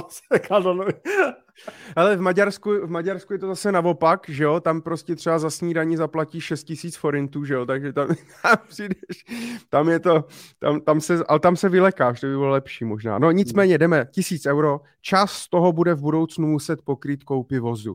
Osobně bych raději splácel déle a na konci měl zainvestováno na dlouhodobé cíle, zároveň chápu, že co nejrychlejší splacení může být výhodnější. Tak zase, ten výpočet je individuální, ale Jirko, principiálně nebo obecně, jak vlastně jakoby na to, jak nad tím přemýšlet, pokud prostě mám třeba tisíc euro a část chci z toho investovat a část mě musí pokryt prostě nějaká třeba splátka toho, toho úvěru. Jak se na to dívat? Jak, jak, jak se na to... No, berme ještě v potaz jednu věc a to je, že auto není barák a má nějakou svoji životnost. Auto, stejně jako jakýkoliv jiný materiál, který si kupujete, je spotřební zboží a bude tady s váma nějakou dobu. Teoreticky tady může být dlouhou dobu, jo? Jako může tady být s váma dvacet let, ale je otázka za dvacet let, jakou bude mít pro vás užitnou hodnotu a jakou bude mít technickou jako hodnotu, jaký náklady bude stát údržba a tak dále. Takže když se budete dívat na to auto a řeknete si, že ho budete jezdit pět let, tak samozřejmě doba splácení by neměla přesáhnout dobu, po kterou to auto chcete používat. Měli byste to vždycky financovat tak, aby na konci té doby tý, toho užitku jste to měli splacený. Čím už jsme si zároveň odpověděli na otázku, jestli si mám půjčovat na dovolenou. Jo? Protože na dovolenou si půjčíte, odjedete, vrátíte se, užitek skončil, ale vy pak dalších deset až patnáct měsíců tu dovolenou splácíte. Jo? Takže nikdy a tak pokud bych, ji, pokud bych ji splácel čtrnáct dní, tak je to v pohodě teda. Jako v průběhu dovolené, jo to jo. Nebo možná i pokud bych si splácel ne, před, tou, před tou dovolenou. Jo, tak... Pojedu na dovolenou za rok, teď si na ní jako půjčím, jo, a splácím to, respektive to uděláš v obrácení. Tak to si můžu našetřit, jo. Ty si na to šetříš, jo, no. A, tak pak to má smysl, jo, ale ne v obráceně. Takže to je jenom jako maximální dílka. Mm-hmm. A, to znamená, pokud mám auto, tak já nevím, jestli prostě u toho auta uvažovat o desetiletým horizontu. Já nemám úplně zkušenost. Jako mám třeba auto, mám deset let, jo, já mám jedno auto, prostě který máme, tak mám takhle dlouho. Je na nějaký jako hranici, kde se prostě blíží k tomu, že bude potřeba ho měnit. Je to prostě tady s ním někde pojíždíme prostě po okolí.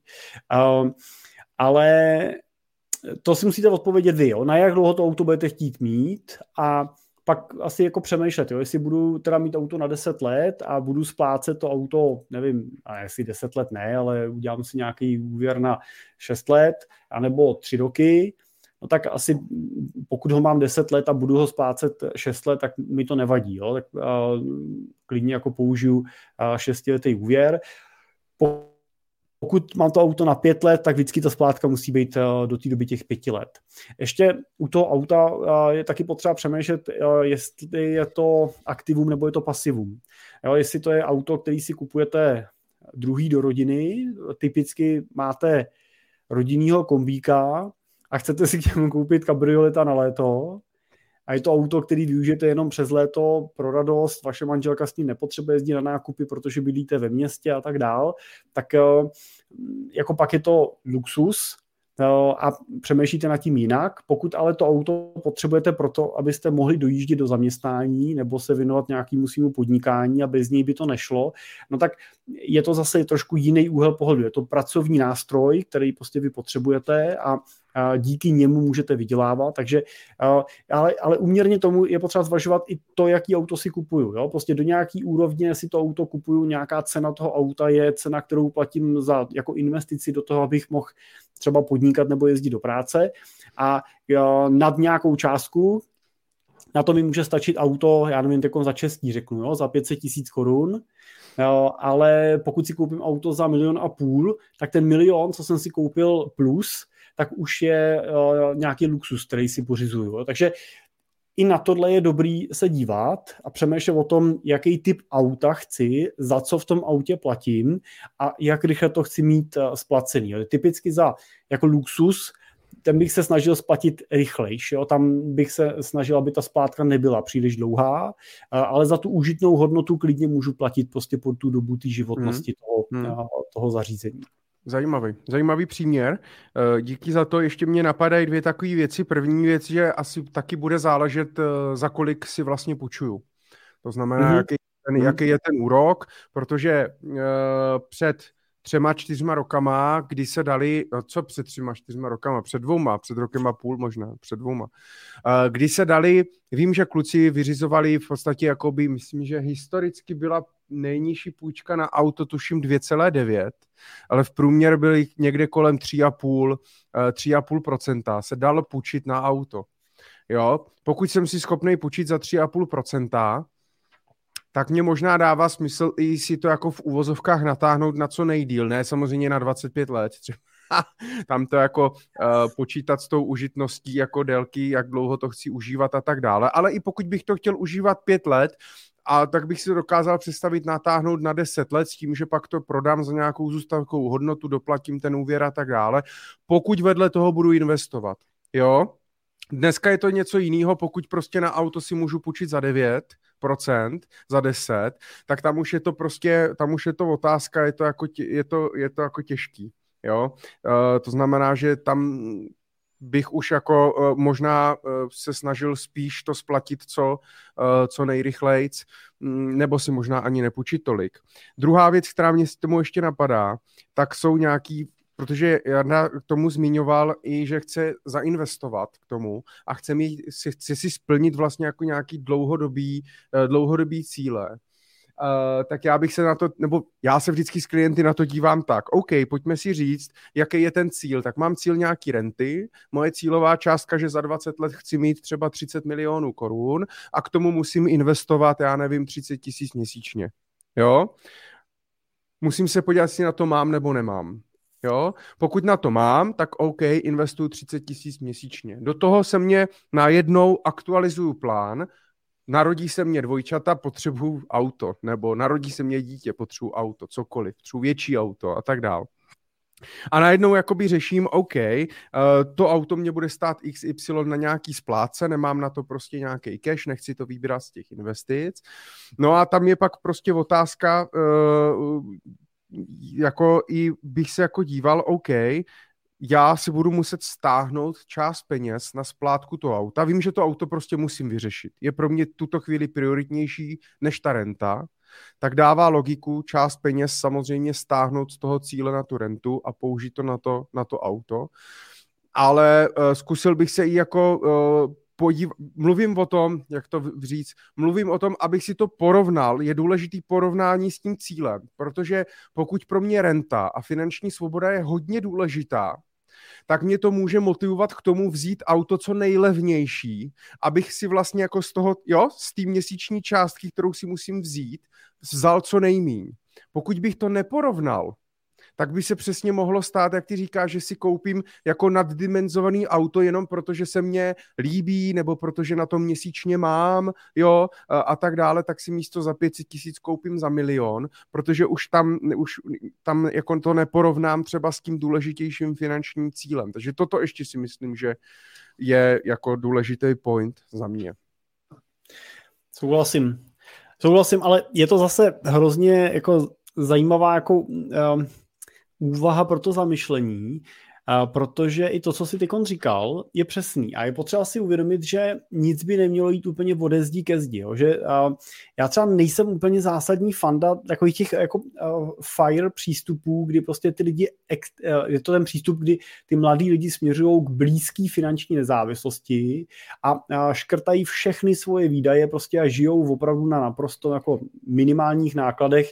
Já občas vidím nějaký videa, jako si doma smažejí vlastní brambůrky a podobné věci, aby ušetřili prostě dvacet korun za pití prostě brambůrek. A to a nedělají, aby ušetřili, ne, ale je to chutná líp.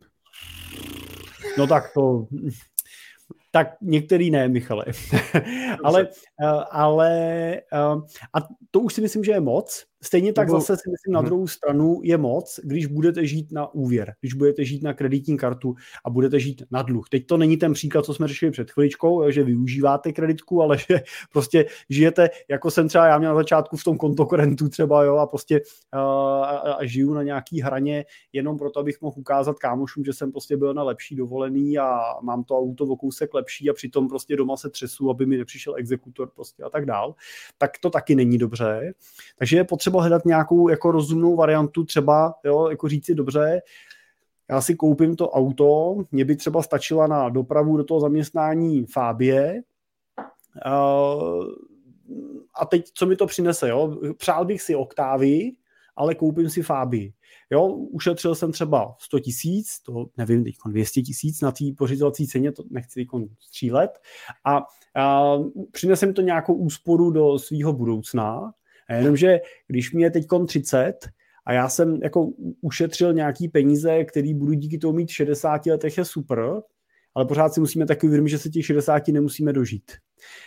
Uh, že si to nemusíme užít těch šedesáti, jo? Můžeme být uh, nemocní a tak dál.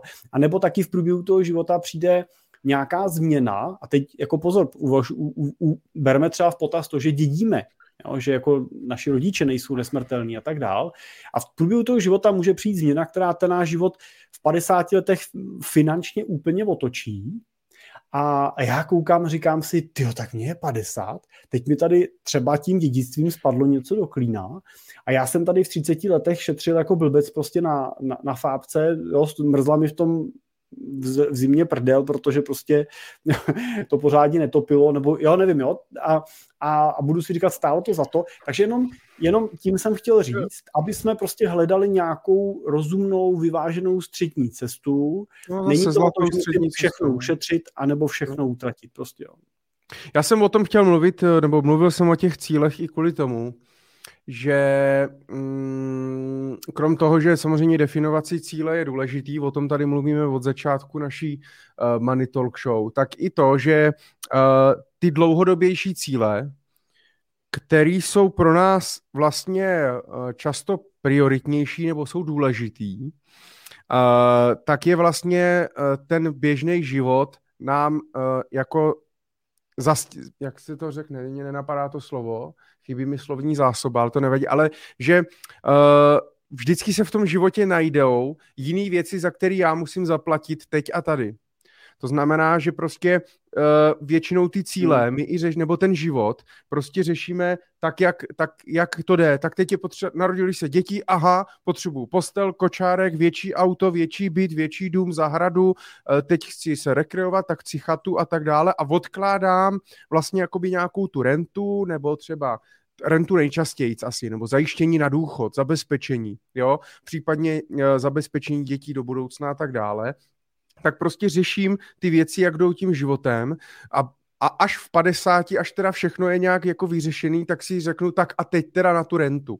Takže i ten Jardův přístup, jak tam psal, chtěl bych ale ten poměr té splátky investice, chtěl bych u toho investovat, protože ví, že tam je důležitý ten čas vlastně, že ten hraje roli a že je potřeba začít investovat co nejdřív, tak aby jenom, tím jsem taky chtěl říct, aby se jako na to nezapomínalo. Neupínalo se jenom na to, jak ty říkáš, s tím souhlasím, ale nezapomínalo se na to, aby jsme se nezasekali, fajn, tak budeme mít teda to auto, ten dům a budeme moc prostě třikrát ročně na dovolenou, ale až nám bude prostě šedesát, tak nebudeme mít nic, jo. Takže to, Michale, my, a k tomu je ten jako plán potřeba. No. Tak přesně, přesně. Je to jako vždycky je dobrý prostě k tomu udělat nějaký základní plán, což ale neberme vědecky. Je to prostě o tom vzít si kalkulačku a spočítat si, kolik, kde dneska jsem, kolik peněz dneska mám, kolik mám k dispozici volných peněz, a podívat se na to, kam se chci dostat a kolik peněz na to budu potřebovat. Když chci jednou čerpat nějakou rentu, budu si z ní brát třeba nekonečnou rentu, tak budu z ní vybírat třeba čtyři procenta, tak kolik peněz na to potřebuju. A pak přemýšlet, co v průběhu té cesty toho našeho života nám ještě může přijít do cesty a tu naší finanční situaci pozitivně nebo negativně ovlivnit. Co jsou faktory, které jsou jistý a které jsou nejistý po té cestě. No a pak tohle dáte dohromady a máte mapu, že jo? Jo, má, víte, kde dneska jste, víte, kam chcete dojít a máte nějaký takový trackpointy po cestě, který asi tak vás čekají. No a pak si prokreslíte tu mapu takhle a řeknete si, dobře, tak když teď začnu tímhle a pak budu dělat tohle a do toho mi přijde tohle, tak na konci můžu mít ten cíl, který jsem chtěl mít. Propojím no? síťový graf a je to. Přesně. Já, já, jsem, já, jsem, já jsem trošku samozřejmě jako degenerovaný tím, že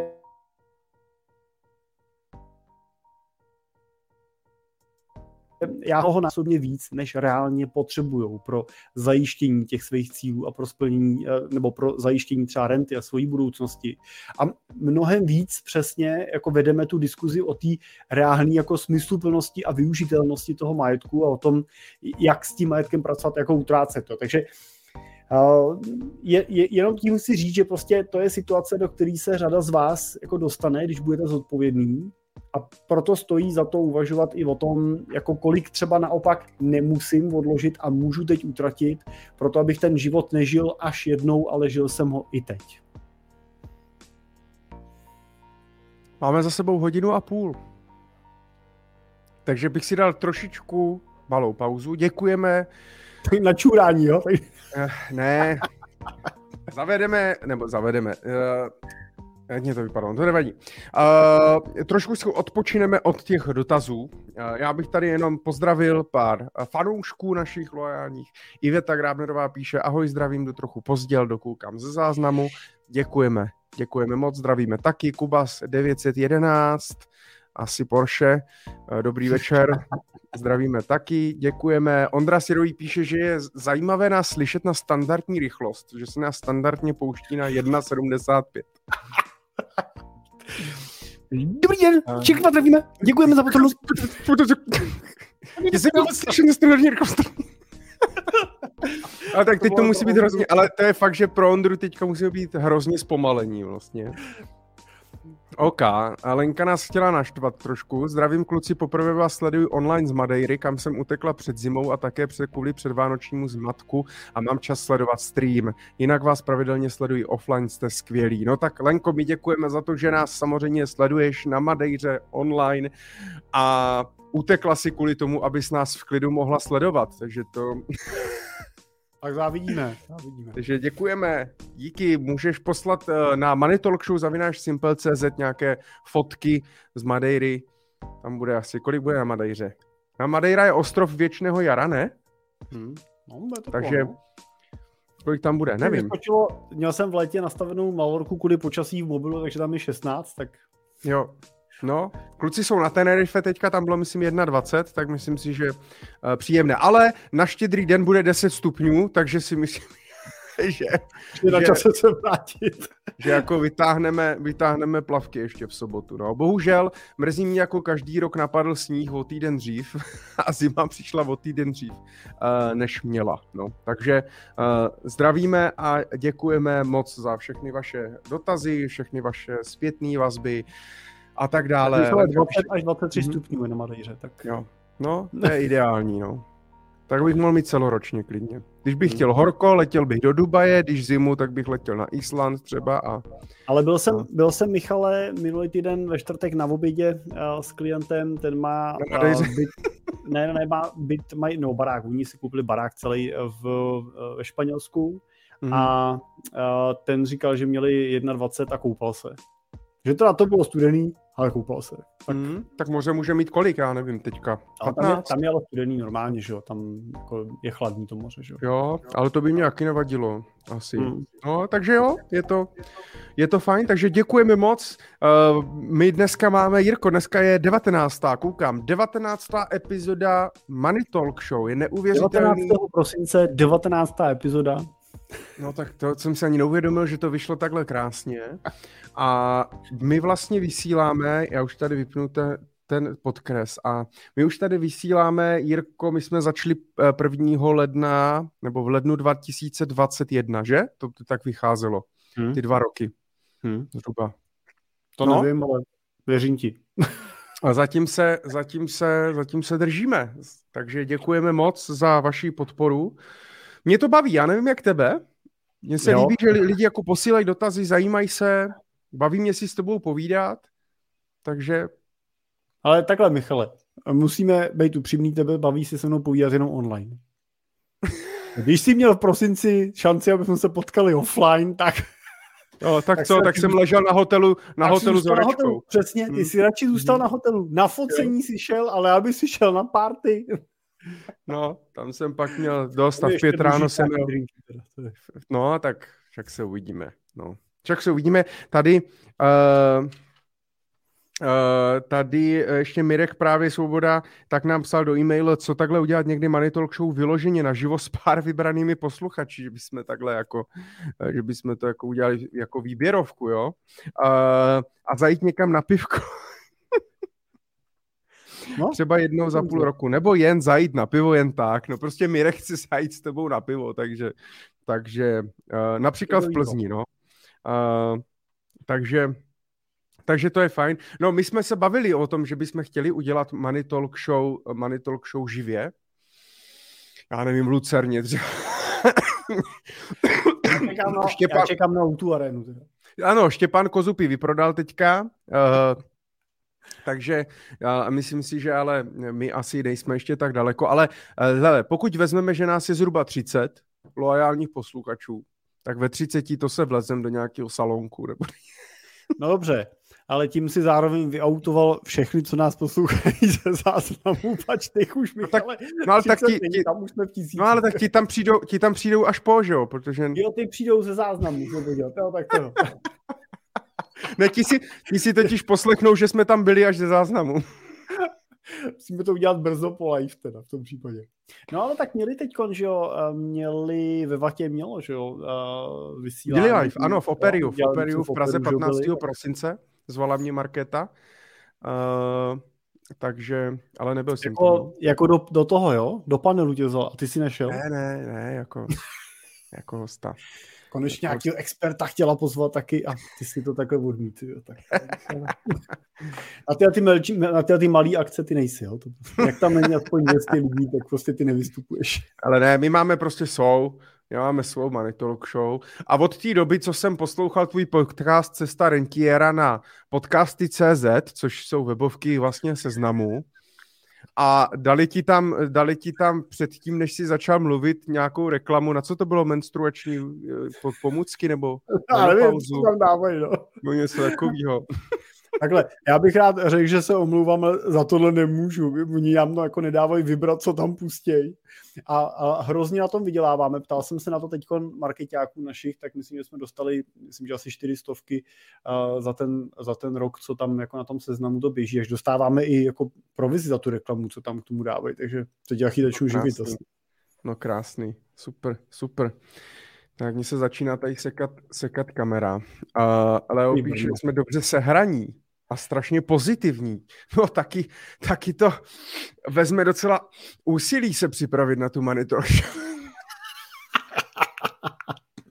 Hele, já musím říct, že u nás ve škole vyhlásili chřípkový prázdniny normálně, teď od pondělka, takže třeba jsem pozitivní, co já vím. To ta radši netestoval, teda jak moc jsem pozitivní. Ale já jsem jako, já, já, já to mám jako divadelní představení, takže já před a po jsem v depresi, ale jakmile se zapne kamera, uh, tak jsem to no, Poli ještě píše Jirko, Jirko opravdu neskutečné znalosti, odkud ty znalosti máte? E F A, E F P, celoživotní vzdělávání. Jirko, řekni nám, jak to, že seš tak chytrej a máš takovej přehled, čím to je? Hodně čteš? Hmm. Hodně děkujeme, tak Jirko, trumpeta. Tam, tam, teda. Děkujeme, umlouváme se. Děkujeme Mariánovi. Marián Kavalec posílá nula celá devadesát devět euro, to nevím, kolik je. Taková baťovka. dvacet tři devadesát devět, děkujeme, děkujeme moc. Uh, je fajn, že jde i v eurech, to mě zajímalo, v čem to přijde nám potom. Ale hmm. pojďme se vrátit ještě k Poli, protože to je, tak Jirko, čím to je? Prozrať nám to. Kdyby někdo chtěl být tak chytrý jako ty.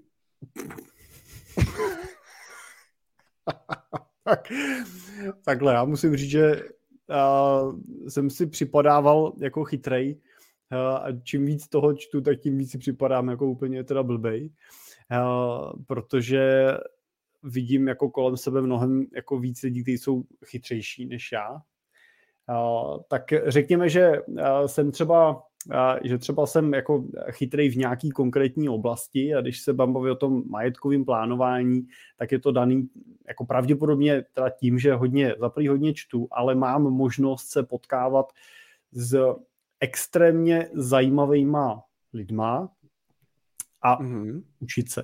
A teď teda nemyslím tím, že bych si platil uh, jako le- lektory, mentory, kouče, ale z, jako pro mě největší školou ten život a já se nejvíc učím od našich klientů tou prací, kterou po, oni po nás třeba jako chtějí, to, co oni od nás potřebujou, to, že prostě ty majetkový plány s nima řešíme a vidím, jak nad tím jako přemýšlí, jak k tomu došli. Vidím ty lidi v různých fázích života, v různém věku, můžu porovnávat mezi sebou ty fáze. To osobně jako považuji za nejsilnější školu. A takovou teda, kdybych řekl jako softovou školou, kterou bych úplně nedoporučoval, tak pro mě bylo, když jsem si ve dvaceti třech letech skočil na Slonském ráji z vodopádu, já jsem teda z ní úplně neskočil, a z ní teda spíš jako spadnul. Teda. Ale byl dostatečně vysoký ten vodopád na to a ty následky na to, aby mi umožnili si přerovnat některé hodnoty a některé priority v životě a, a to byla pro mě určitě jako cenná lekce. A jinak samozřejmě ten dotaz jako potvrzuji i s tím E F A a E F P určitě prostě pro doplnění teoretických znalostí a poradce. Je to fantastický, fantastická škola. Za mě jako jedna z nejlepších určitě, jako který v České republice máme možnost získat. Jo, E F A považuji za základní stupeň, který si myslím, že by poradce v určitý úrovni prostě měl měl mít. A, teď, mm-hmm. a, a Michal se určitě chystá, takže... Uh, ne, jenom... Michale, do tebe nešťouchá teď kompromis. To... ne, úplně, v pohodě, to jsem zvyklý od tebe. Ale uh, ne, nemělo to jenom, že to je poměrně jako zajímavý, to znamená, že hodně čteš, hodně hmm. posloucháš nějaký audioknihy, to znamená, snažíš se prostě čerpat nějaký informace, pokud někoho nebaví, ale třeba číst, tak přesně ten lidský kapitál, to znamená potkávat se a bavit se s lidma. Kdekoliv, jakkoliv, já jsem i jel, prostě byl jsem v, tý, byl jsem v Praze minulý týden a prostě ráno mě vezl taxikář a on říká, já se omlouvám, já jsem jenom obyčejný taxikář, takže kdyby vás to jako nějak nezajímalo, tak řekněte, jo. Ale bylo vidět, měl na palubovce knížku a bylo vidět, bavili jsme se o historii, bavili jsme se o energetice, bavili jsme se o politice a měl jako obrovský, už měl věk teda, ale měl obrovský přehled, takže bylo vidět, že se prostě zajímá, že se baví i s těma lidma, protože taxikáři taky musí mít obrovskou jako hmm. bednu vlastně různých informací a znalostí, pokud se s těma lidma baví třeba v těch taxi, tom taxíku. Uh, takže bavit se s lidma, povídat si, být zvědavej, ptát se, uh, to je asi dobrý předpoklad, předpoklad k tomu, aby uh, byl někdo chytrej uh, jako ty. A ještě, ještě mě možná řekni, je to dobrý předpoklad, pokud uh, pomu, po, jakoby pomáhají ti třeba tvoje znalosti uh, a to, že něco víš a nejseš úplně hloupej, pomáhá ti to taky k tomu být úspěšný v biznisu a vydělávat peníze? Jako ty znalosti? No. No, že nejseš hmm. prostě úplný idiot, tak... Já, no já si myslím, že určitě. Já... Já nevím, já, moje jako, řekněme, jako nějaká silná stránka je schopnost jakoby se dívat dopředu, zvažovat různý scénáře a pak být jako dostatečně línej na to, abych to nechtěl všechno potom odpracovat sám, ale byl jsem schopnej jako rozhodit tu práci mezi lidi. Jo. Je to takový jako blbý říct, ale funguje takový to klasický rozděl a panuj. Jo. A tím panuj nemyslím nějak jako panovačně, ale že bych možná jako rozděl a řiď. Jo, ne řiď, ale tak, to tak, zamotáváš trošku. No, tak to si myslím, že je důležitý a samozřejmě si myslím, že k tomu prostě potřebuješ nějaký nějaký jako přesah prostě, jo, jako já třeba musím říct, že v, dneska, když jako chci pracovat pro bohatý a úspěšný lidi, tak musíš do toho vztahu vstupovat i s nějakou jako sociální dovedností a jako i nějakým jako emočním a znalostním přesahem prostě. Jo, jo, přijít jenom s tím, že řekneš, tady jsem fantastický na to, že vám tady perfektně zpracuju portfolio z E T F ek a o ničem jiným se nebavme. Tohle prostě je ten rámec, který budeme spolu řešit. tak asi do nějakého rámce to prostě může fungovat, ale to, co jako já dneska vidím, je, že prostě pokud seš dělat s těma úspěšnýma, tak oni jako v tobě hledají partnera pro diskuzi, že jo? Pro, pro debatu, pro rozhovor. A A ty by si měl být schopnej ten rozhovor vést jako na různý témata, které jsou pro ně důležitý. No a to je přesně proč by člověk, proč ty máš určitě, nemusíš mít vysoký í kvé, ale můžeš mít, no, měl bys mít vysoký, uh, vysoký uh, é kvé, to znamená hmm. emoční kvocient a tu emoční inteligenci vlastně, to znamená být schopnej vlastně komunikovat, uh, vést nějaký dialog, být empatický uh, a zároveň samozřejmě zajímat se a tak dále. Když jsme ještě tady jenom, ty si nakousil tu F-u, í ef pé, tak ať to tady ne, Leo už se psal dvakrát. Uh, kluci zajímá klienty někdy certifikát í ef á nebo í ef pé, European Financial Advisor nebo European Financial Planner, uh, což jsou nějaký certifikace uh, evropský uh, pro finanční uh, poradce. Mohli byste popsat náročnost získání těchto certifikátů? Mají smysl? Jak dlouho vám trvalo získat? Tak, Jirko.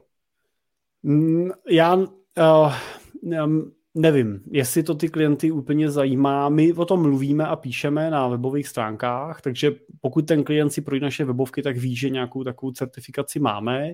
Používám í ef pé, což je ten vyšší stupeň, tak používám za jménem, nebo používá se za jménem, takže používám ho v, jako v mailových podpisech a v komunikaci. Ale jestli je to jako klíč k marketingově, k úspěchu, nevím, ale my jsme to ze začátku třeba hodně jsme s tím pracovali a komunikovali jsme to, takže myslím, že v té první fázi nám to pomohlo. Teď nemám to úplně jako ověřený. Uh, myslím si, že to určitě užitečný je, uh, že to, že ten poradce tu certifikaci má, už je znakem toho, že se nějakým způsobem systematicky vzdělává, protože na ten certifikát, abyste ho získali, musíte absolvovat nějaký přípravný kurz, který plus minus půl roku až tři čtvrtě roku trvá. Je to vždycky, jsou to plus minus jako dva dny, myslím, že teď nám tam jezdí kolega, je to jednou za dva nebo tři týdny, na dva dny odjíždí, plus mají pak nějaký studijní skupiny, kdy se na to připravuje, musí nastudovat docela jako penzum informací, je to celkem rozsáhlý. A uh, musí se složit zkouška. Ta zkouška není úplně jako dávačka, není jednoduchá. Jo? Prostě ten člověk na to musí být připravený. Skládá se teoretická část a pak praktická část. V obou dvou těch uh, stupních. Na to í ef pé pak platí to, že musí mít minimálně, myslím, že dva roky í ef á a pak můžu teprve uh, získat certifikát í ef pé a zase běží se na něj kurz podobný dílky, ne, ne levnej a zase se skládá zkouška teoretická, praktická. A abyste si ten certifikát mohli udržet, tak musíte každý rok uh, nazbírat nějaký počet kreditů, který sbíráte za následný vzdělávání, jo, který buď ho sbíráte v rámci toho, co a ta asociace no, F P A organizuje v Čechách, anebo nám uznávají kredity z zahraničních konferencí a podobně. Takže ten člověk prostě musí nejenom prokázat to, že se na to připravil a získal znalosti, ale i to, že ty znalosti dál následně uh, udržuje a uh, rozvíjí. Takže já osobně bych uh, toho třeba svýho poradce jako uh, preferoval, pokud bych prostě měl možnost si vybrat někoho s a bez, tak pro mě to, že má, je určitě bod plus. Neříkám, že to je jediný no. parametr. Jo, ale to rozhodně to, ro, rozhodně to, rozhodně to neznamená záruku stoprocentní kvality, ano. Protože může být ten člověk chytrej, ale nemusí prostě uh, být dobrý poradce, to zase jo. jako to, ale určitě to zase, ale je to stejně, jak jsme se mockrát bavili i třeba s tou vysokou školou, jo, a tak dále. Proč já bych klidně licence poradcům dával pouze prostě s vysokou školou, protože vysoká škola jasně není záruka toho, že budu nejchytřejší na světě, ale musel jsem, musel jsem se něco naučit, musel jsem do sebe dát nějaký penzum znalostí, musel jsem si něco projít, napsat nějakou práci, něco odargumentovat, chodit na nějaké zkoušky uh, a tak dále. Mm, a s tím í ef á, í ef pé, s těma přípravnýma kurzama, certifikátama je to, uh, je to stejný. Takže určitě je to jako výrazný, výrazný plus. Jo. Tak. Uh, Už se, mě tady, už se nám tady trošičku hádají v komentářích, ale nemusíte se bát. Já si dotazy, uh, klidně nás spamujte, já si je značím hvězdičkou, takže určitě se k ním, určitě se k ním uh, dostanu. Takže klidně pište, uh, pište. Uh, pokud je, on už někdo může pít, jo, protože máme ten vánoční speciál. Takže...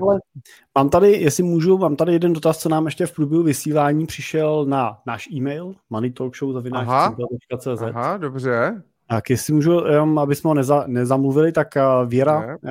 psala, že nejprve bych chtěla poděkovat Michalovi, koupila jsem si kurz Jak investovat a včera jsem ho celý zkoukla a byl super.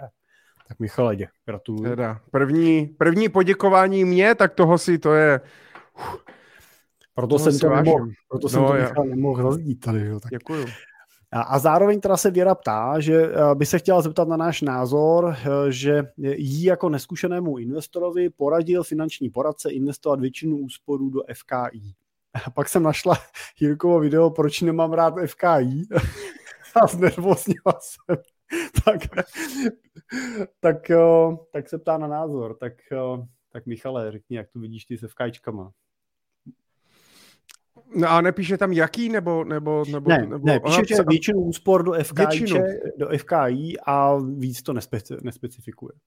Takže můžeme asi obecně říct, jak třeba to vidíš třeba s F K I čkama.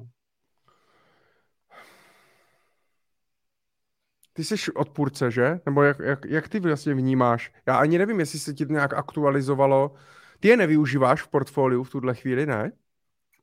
Já nevyužívám. Já bych... se nechtěl úplně označit za odpůrce, jo? Protože máme třeba v asociaci kolegy, který staví hmm. uh, ty svoje strategie právě na strategiích postavených z, z fondů kvalifikovaných investorů a řekl bych, že to dělají jako velmi dobře a rozhodně bych v jejich případě neměl jako žádnou obavu o tom, že to nedopadne dobře, jo? že, uh, že nedojde to portfolio k úspěchu. Ale zároveň bych chtěl říct, že oni jsou skutečně jako profesionálama na svém místě, který jdou velmi do hloubky v analýze toho, kam ty peníze s klientama vkládají. Mají obrovskou analytickou databázi, přesně tak. Já bych jenom s dovolením jenom nasdílel, neberte to jako reklamu, jsou to, jsou to kamarádi a známí a já jsem i s, s Oskarem uprostřed, tak jsem dělal rozhovor právě v podcastu Finance prakticky na téma, co to je vlastně v F K I, fond kvalifikovaný investory, pro koho to je, do čeho investovat, tak jenom sdílím právě webovou, webovou stránku kvalifikovaný investice tečka cz, kde právě můžete najít nějaký články uh, na ty F K I čka, tak to jenom, aby... Jo. Takže, takže dá se to dělat určitě jako velmi sofistikovaně a bezpečně, a, ale to je to, co říkám. Jo? Prostě F K I je fond kvalifikovaných investorů. A pokud jste kvalifikovaným investorem, což z pohledu regulátora znamená, že máte pro investici do toho fondu aspoň plus minus tři miliony korun, nebo český zákon to snižuje na milion korun, ale evropská legislativa označuje toho kvalifikovaný investora až těch ty tři miliony plus, myslím, sto dvacet pět tisíc euro. Uh, což já osobně bych řekl, že bych taky považoval to investora kvalifikovaného v této bázi a zároveň by měl mít, ono se předpokládá, že když máte majetek, máte znalosti, jo? Že prostě víte, co děláte, víte... Ale nemusí to být, no, to je, to je další nemusí, věc. Nemusí, tak... Uh, Uh, tak uh, pak jako klidně je tam mějte, uh, ale je prostě potřeba brát, že jste kvalifikovaný, že víte, co kupujete, protože prostě v tom F K I čku se prostě může stát ledacos, prostě nemusí to vít, uh, ten, ten projekt nemusí vít, ten nápad, může to prostě zaniknout, můžete přijít po všechno a je otázka, jestli to riziko versus ten potenciální výnos za to stojí. Jo. Tak primární výhodou F K I ček, kterou já jakoby vidím, že třeba mají investoři rádi, je to, že velká část těch českých F K I je trošku odtržená od výnosu na kapitálových trzích tím výnosem. To znamená, investoři v nich předpokládají a ty jako číselný výnosy to ukazujou často, že i když trh padá, tak se do toho F K I čka tolik jako nedotýká. To F K I čko třeba prostě to vůbec jako na to třeba No ale musíš říct proč, to tak je, že jo? Málo. No, tak je to proto, že prostě to F K I čko neoceňuje trh, ale oceňuje to ten, kdo ho vydává, že jo? Oceňuje ho ten, ten správce nebo nějaký auditor k tomu prostě na, nasazený, který si ten fond platí a to já osobně jako mám problém s tím, že nejsem schopný to považovat za úplně jako objektivní ocenění. A samozřejmě pokud to ocenění není objektivní a ukáže se to až příliš pozdě, tak se prostě může stát, že skutečně z toho nedostanu to, co bych jako z toho dostat měl. Jo? My máme rádi tu transparentnost, proto ale máme ten... rádi burzovně obchodovaný cenný papíry, kde tu objektivitu zajišťuje to ocenění. Ale ten důvod je důležitý taky v tom, že samozřejmě spoustu těch FKIček investuje do uh, privátních akcí, do takzvaných private equity, ne public equity, to znamená do neveřejně obchodovatelných společností. To znamená, že to prostě je to úplně jiný typ investice, že FKIčko, FKIčko jako takový, fond kvalifikovaných investorů, je jako ETFko, nebo jako podílový fond. Jsou tam technicky nějaký změny, ale je to prostě investiční fond. Důležitý je do čeho, jaký je to podkladový aktivum toho fondu, do čeho ten fond investuje. A zase těch FKIček můžeme mít celou řadu. Proto jsem se ptal, jestli právě tam nepsala Věra nějaký konkrétní nebo něco, může mít FKI na nemovitosti, private equity, jsou i FKIčka na public equity, kdy prostě jenom nějaký správce si založil fond kvalifikovaných investorů, který není třeba tak regulovaný, má má jakoby nemá tak úzký mantinely, do čeho může investovat, kolik peněz, kolik procent do jedné akcie třeba a tak dále, ale jsou i, jsou i fondy kvalifikovaných investorů investující právě do veřejně obchodovatelných společností. Pak samozřejmě spoustu FKIček investuje do různých alternativ. To znamená umění, auta, vína, případně krypto nebo všechno dohromady a tak dále. Takže hodně záleží, co je podkladovým aktivem a co je cíl, co má být cílem té investice. Ale myslím si, že FKIčka jako takový, pokud budu brát ty nejčastější třeba do těch, do těch private equity nebo do těch alternativních investic, tak si myslím, že jako nepatří úplně do portfolia prostě drobného nebo běžného investora. Že i kluci, Oskar a spol, tak prostě se baví s investorama, kteří mají třeba padesát milionů plus. To znamená, mají peníze na rentu nebo mají peníze na nějaké svoje hlavní cíle, mají pokrytý svoje nějaké životní potřeby a tak dále a pořád jim ještě zbývají nějaké peníze. A má jim prostě třeba dvacet milionů korun, který třeba už neutratí nikdy v životě, nebo to mají pro další generace, nebo až z toho budou čerpat, až Bůh ví kdy, tak s těma penězma třeba můžou trošičku víc zariskovat. Jsou v nějaký, Vláďa Fichtner to hezky popsal, jestli zčetl tu knížku Jeho rodinný bohatství, tak ten tam vlastně popisuje ty úrovně toho bohatství a kdy vlastně v té první úrovni potřebují peníze prostě na tu rentu a ty bych měl investovat prostě bezpečně. To znamená já třeba do těch veřejně obchodovatelných akcí nebo do těch transparentních, do těch prostě bezpečných cenných papírů a ne do žádných divočin.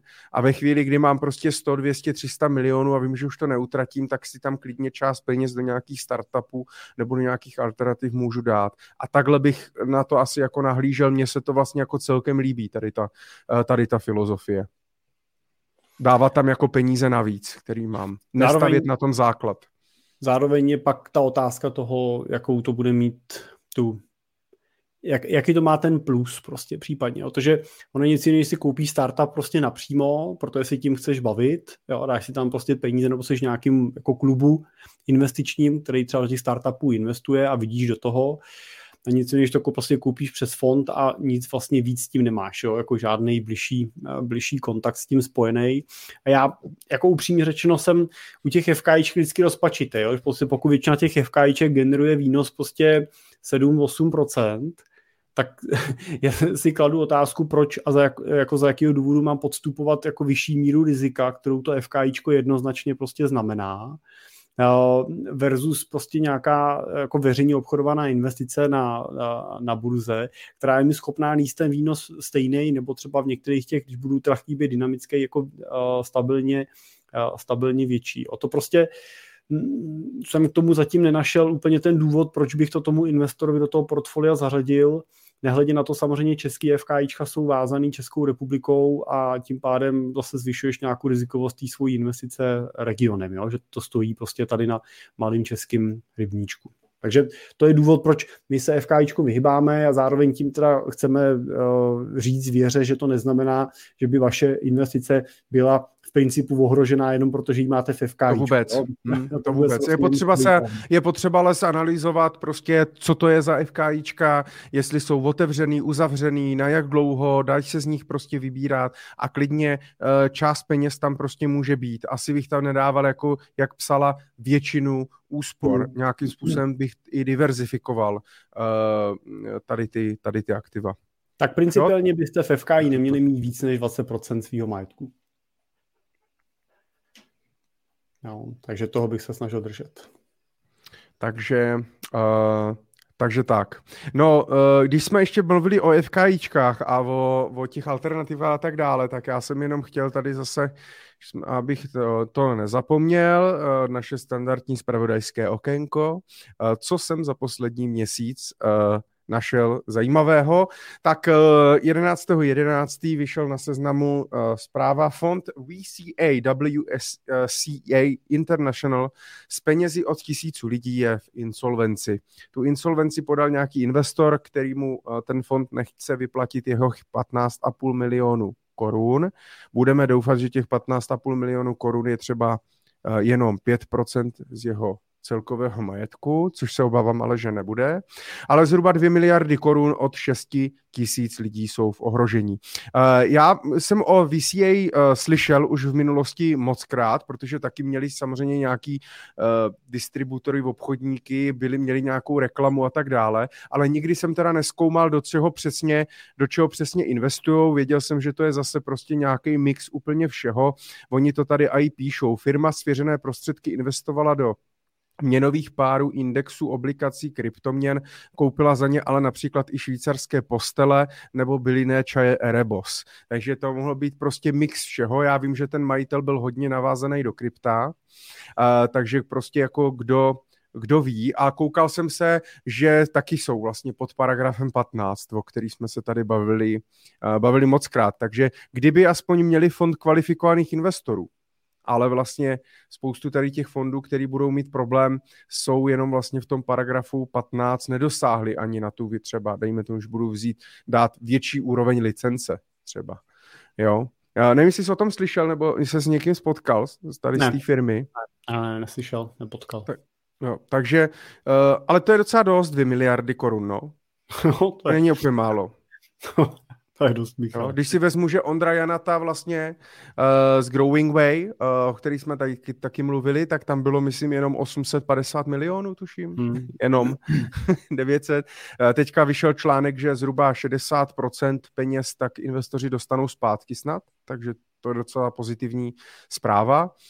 Ale tady těch samozřejmě jako firem a podvodů a věcí těch bylo. Já jsem chtěl dneska mluvit i o, ne, o F T X, o kryptoměnové burze, ale o tom vlastně, jak jsme odsunovali tu, od, vlastně ono, když to bylo nový, tak to bylo zajímavý. A my, jak jsme odsunovali tu Money Talk Show, tak oni ho vlastně teď už, za, oni ho vlastně chytli na těch Bahamách, že jo, wow. a, a vlastně už je, jako nechci říct vyřešeno, ale vlastně už se za ten měsíc a půl vlastně všechno ví, co bylo až a tak dále, co dělal s těma penězma, bude o tom, už jsou koupený i nějaký práva, bude o tom určitě knížka, bude o tom film, tak o F T X asi nemá smysl mluvit, ale to je prostě přesně ono, no, já, bavili jsme se o tom mockrát, je to možná, že lidi prostě hledají to zbohatnutí, nebo hledají tu kratší cestu? Asi jo. Kdyby aspoň se drželi nějaký ty prostý diverzifikace, no. Prostě jako, OK, jestli se vám to líbí, nebo chcete něco okořenit, to portfolio, proč ne? Ale proč tam dávat třeba devadesát procent svýho majetku, no? To je prostě... No, máme něco v sobě, prostě, co nás neochrání asi předtím. Já si myslím, že to mm, často ale, že to tak jako odchází s věkem, jo? Že prostě když je ti dvacet pět, tak prostě chceš tu rychlost, chceš, ten, chceš ty velký zisky, máš prostě ten pocit toho, že ty to víš nejlíp je, a je to, patří to k tomu věku, myslím si, že to je jako přirozený. No a čím jsi prostě starší a sbíráš nějaký první zkušenosti a přicházíš o nějaký první peníze, tak často prostě dospíváš k změně těch názorů, trošku zpomaluješ, seš trpělivější, Jseš ochotnej si na ten úspěch třeba počkat, jseš ochotnej na něm pracovat, jo? Nechceš ho úplně na počkání. Jo, a, a tak to je, a ta, pak je to v pořádku. Jo. Problém je samozřejmě, když a, potom a, tam dává peníze do těchto projektů někdo, kdo je tam nedává, protože prostě je přesvědčený o tom, že krypto nebo ten patnáctkový fond, že bude fantastický, ale u těch patnáctkových fondů je pak problém to, že jim to nikdo prodá. Že hmm. někdo přijde a řekne, teď mám tady pro vás to kouzelné řešení a to bude super a můžete tomu věřit a je to to bezpečný, je to ten stabilní nástroj a prodává to někomu, komu už je třeba padesát, tak tenhle člověk, když tam dá pak svoje jako životní úspory, tak hmm. už je, jako blbě znova vydělá. Prostě v těch jo, padesát, padesát pět, prostě už velkou část toho produktivního života máš za sebou. Samozřejmě ještě vyděláš peníze, ale už prostě se ti blbě dohání tohle. Když o to přijdeš dvacet pět, třicet, tak to není taková tragédie, jako že o to přijdeš v tomhle věku. No.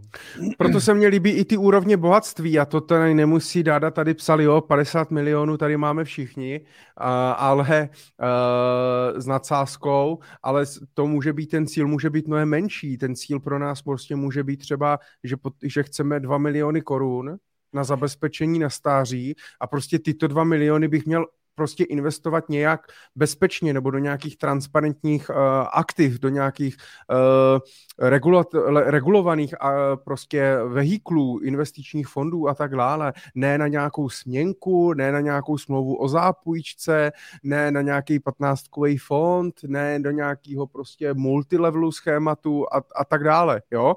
A pokud mám prostě splněno a mám další peníze nad dva miliony, tak pak už v uvozovkách jako klidně můžu.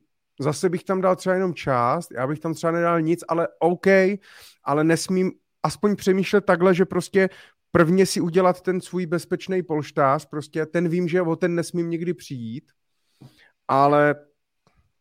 Takže jako ta, ta zásadní rada, otázka no. je prostě pořád od začátku stejná. Proboha, proč?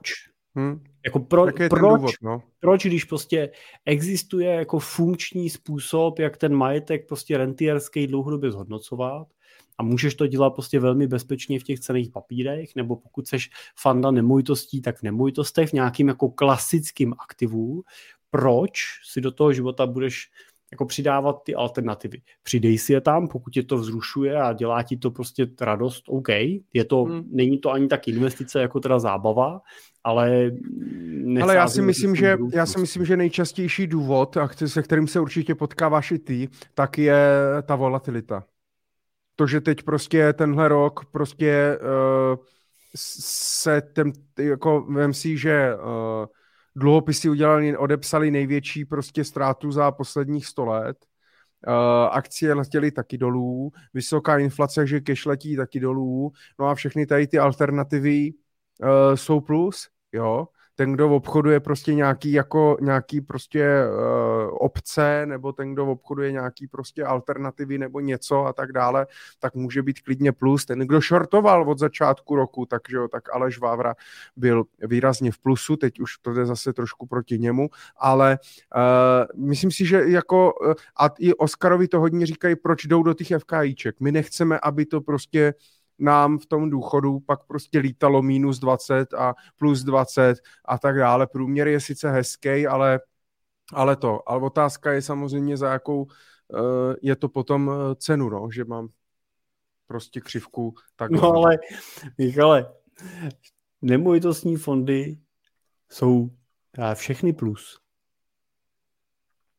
Jo, ale do prčic jak můžou být všechny ty nemovitostní fondy v tuhle chvíli plus, když ten nemovitostní trh jako se neprodává, ne, nekupuje se. Jak moc efektivní ocenění té nemovitosti je? Za jakou cenu by tu nemovitost reálně teď prodali, kdyby ji museli zlikvidovat? Jako ne za plus něco od začátku letošního roku. Prostě neprodáš teď nemovitost dráž, než prostě si na začátku roku koupil nebo ocenil. To je nesmysl.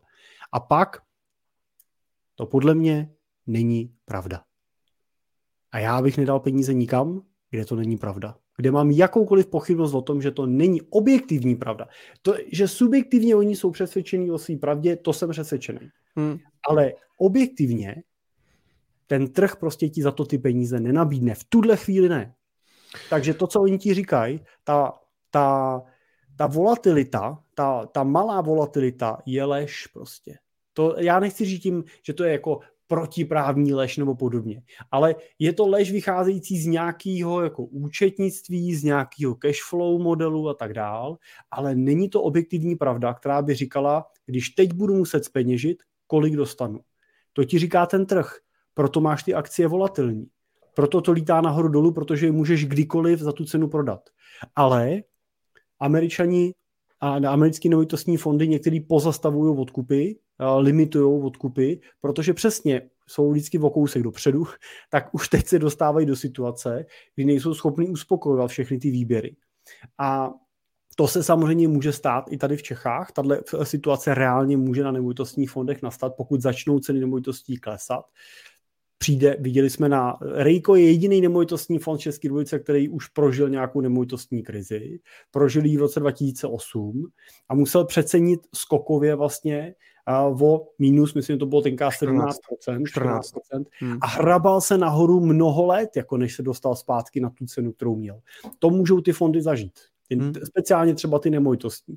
No, no tam je zase... Zažijou, tak to, to jako už je úplný jako futuro, jo? Pokud prostě dojde k nějakému poklesu cen a oni to, tím jako neprojdou. Takže tak, jak jsem nevěřil tomu, proč ty ceny třeba tím nemovitostním fondům speciálně rostly tak pomalu v dobách, kdy nám nemovitosti rostly o deset procent bez, bez nájemného a fondy připisovaly šest procent na výnosu, tak teď nevěřím tomu, že připisují šest procent jo, v, v době, kdy ten nemovitostní trh prostě stojí. Jo, takže, a, a stejně tak se můžeme dívat na startupy. Možná se v těchto dobách třeba daří těm směnkám, jo, ale stejně tak prostě my, my realizujeme prodeje tak, firm, že to směn, tam má ta situace je těžší prostě. No. O směnkách by ti mohl Pavel Krupa z Arka Capital vyprávět. No jako, jasně, ale řada, řada mých klientů by ti mohlo přesně vyprávět, jak z nich tahají prostě desítky hmm. milionů korun a, no, jasně, a je to prostě v, ne, jako v, v nenávratnu. A to no. sedí v těch investičních výborech prostě. Ale já jsem, já, já jsem ti chtěl jenom říct, že to si myslím, že je jeden z těch důvodů, proč lidi hledají uh, ty alternativy, nebo proč prostě se to dobře prodává a tak dále. Jo, já Nic, jsem chtěl ukázat, mě, že podle mě je falešný. Jo. Nicméně jako zaj, zaj, zajímavá alternativa ještě, uh, která může třeba Uh, být, kdo by, kdo by chtěl, tak uh, nedávno uh, se... pantofle, jo? Ano, nedávno se prodali tady tyhle pantofle, to jsou prosím vás pantofle Steva Jobse a prodali se za neuvěřitelných pět celá jedna milionu korun. Myslíš, že v nich bude nikdo chodit? No to asi ne, to si dají, do, nevím, do obrazu si to dají, nebo tady je v nějaký, nějakým kyblíku je možná takhle. Dívej se, i v takovým ochranným, ochranným obale je dostane. Hmm. Místo zlata, tak tam může mít prostě pantofle. No. Je zase na druhou stranu, pokud bys, chtěl, třeba, ne? A pokud bys s tím chtěl utíkat přes hranice, tohle možná nebudeš muset třeba proclít. Jo.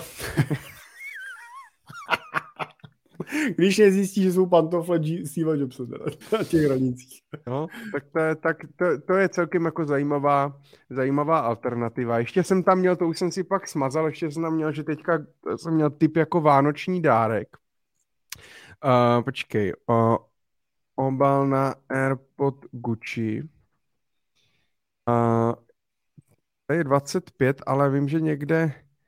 No, někde jsem zase viděl, že prodávají prostě obal na, uh, obal na uh, AirPody za šedesát tisíc od Gucciho. Tak to taky jako může být jako celkem, celkem uh, zajímavý, no. Tak to víš, no, tak když poletíš tím svým tam se, když poletíte tím svým tryskáčem, že jo, a může se vám ty AirPody někde prostě tak, a tě máte v takým hezkým obalu, hezkým obalu uh, uh, od Gucciho. Uh, já jsem chtěl jenom, jenom ať to, ať to dojedem ještě jenom s těma podvodníkama a tak dále, my na to upozorňujeme skoro v každý Money Talk Show, tak mě zaujal, teda je to pro iDnes Premium, ale na iDnesu tak mají uh, seriál Klamatéři, který vlastně rozebírají různý seriály prostě různých biznisů, ezobiznisů, falešných poradců, kurzů bohatství, prostě nových šmejdů, ezoter, ezobiznisů a tak dále.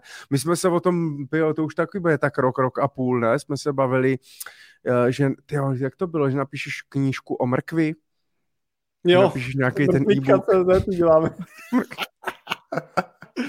Růz a, a, a tak dále, to se taky jako rozjíždí a bude to podle mě čím dál tím víc i se všema dalšíma podvodama, protože pokud bude tlak na to, že prostě budou třeba drahé energie, spoustu lidí můžou upadnout do nějaký horší životní situace a podobně, tak tady těchto prostě věcí se bude uh, odehrávat čím dál tím víc, takže um, toto mě přišlo docela jako zajímavý.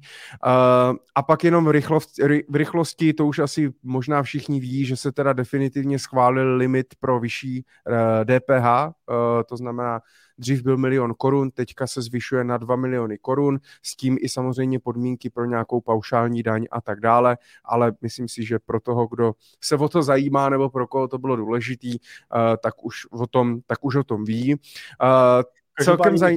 Tohle mm-hmm. si pamatuju, že ty si predikoval už na začátku roku to, to zvýšení toho limitu, tak jsem rád, že se ti to podařilo. Já teda jsem tady stříhal na jedné firmě, ne, tak... tak jsem byl rád, že to vyšlo, protože říká, jestli ten doubek ne. nebude mít pravdu, jak mi to D P H bude platit. Bylo to o Evropské, bylo to o té Evropské unii, že? Oni to, oni no, to sjednotili, oni to udělali, myslím, od roku dvacet dvacet pět a my jsme vlastně museli požádat o to, aby to u nás bylo, u nás bylo dřív. Uh, tady jsem chtěl ještě uh, sdílet jednu věc,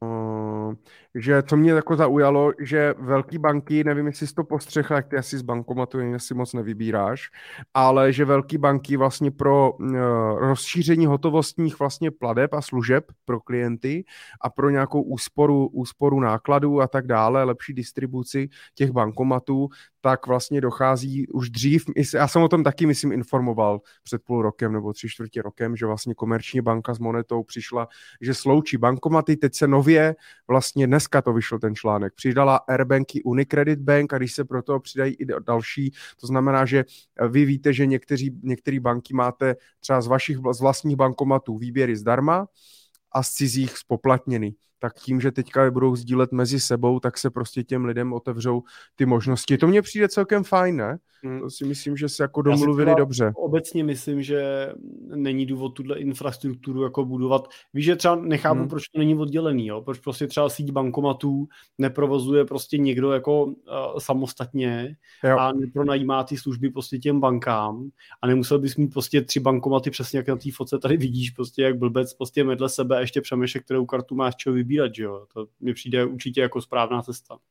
No a docela, když jsme u těch bankomatů, jakou vlastně ty vůbec vidíš třeba budoucnost, budoucnost bankomatů? Protože uh, uh, Petr Sluchlík tak dneska zveřejňoval na LinkedInu uh, nějakou aktualitu nového bankomat dva tisíce dvacet čtyři, který vlastně může, uh, píše, že uh, ten bankomat má velký dotykový displej, pod ním je vkladomát, výdej bankomek, pře, bankovek přes displej lze vyřešit celou řadu papírování, komunikaci s veřejnou zprávou, vlevo je nějaký telefonní sluchátko pro komunikaci se vzdáleným úředníkem a tak dále, že to může i třeba na vesnicích nahradit nějaký prostě malý poštovní pobočky, bankovní pobočky a tak dále, který vlastně můžou mizet v budoucnosti.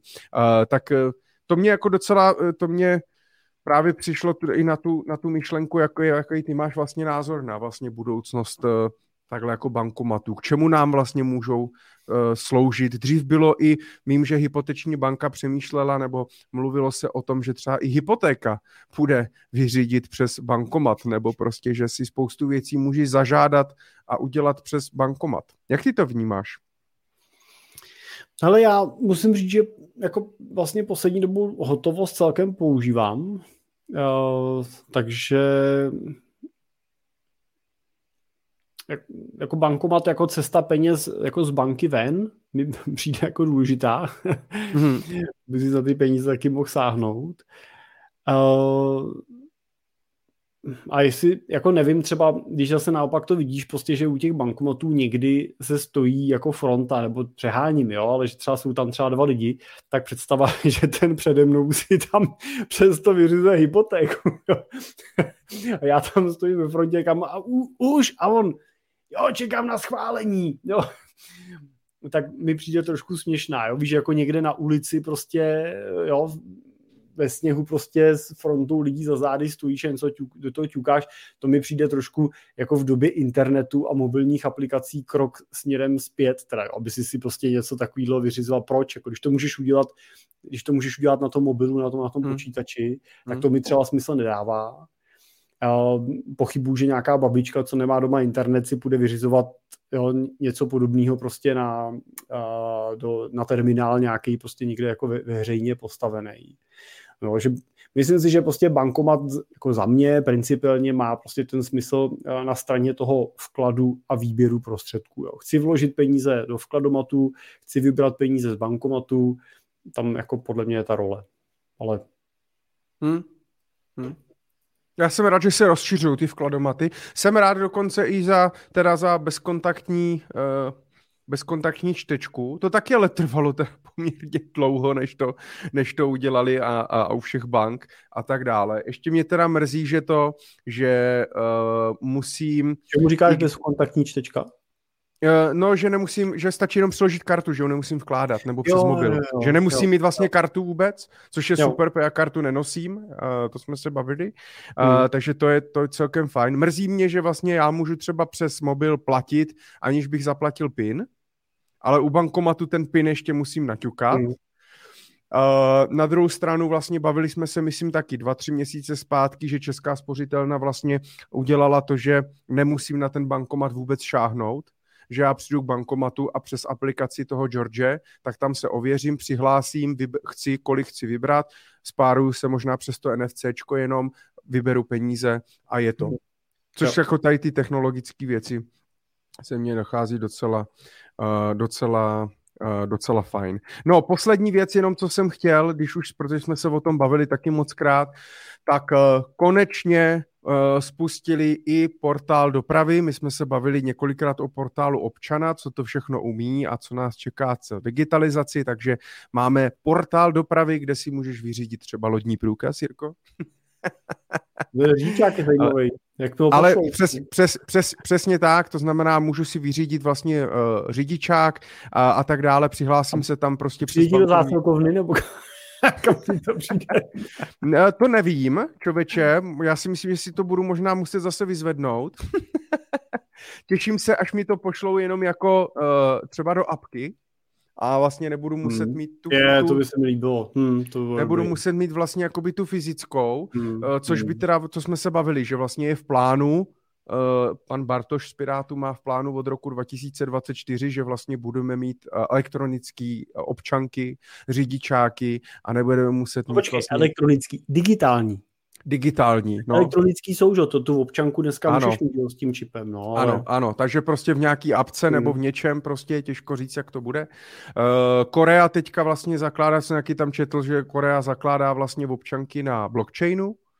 To znamená, jaký ti pak přijde jenom vlastně, no, to, to mně jako přijde celkem, celkem, celkem uh, fajn a když budu mít prostě další možnosti, tak to je dobrý. Uh, poslední věc, jenom uh, ještě, to jsme upozorňovali minulou Money Talk Show, co se týče Sberbank, že Česká spořitelna koupila to úvěrový portfolio, se týká i tebe, že jo, ty, ty tam jo. máš ještě nějaký úvěr, ne, myslím, jo. tak uh, Sberbank podepsala s Českou spořitelnou smlouvu, ti Američani prodloužili nějaký, nějakou tu lhůtu skrz ty sankce, takže pokud to nikdo nenapadne, všichni, všechny úřady už to schválili a během jara, počítá se během března, dubna, takže by měli začít migrovat ti klienti vlastně do České spořitelny. Takže ti, co tam mají úvěr, tak splácíte normálně dále. Já věřím, že spořka se vám ozve a nějakým způsobem se to vlastně přemigruje. Podmínky by měly zůstat stejný.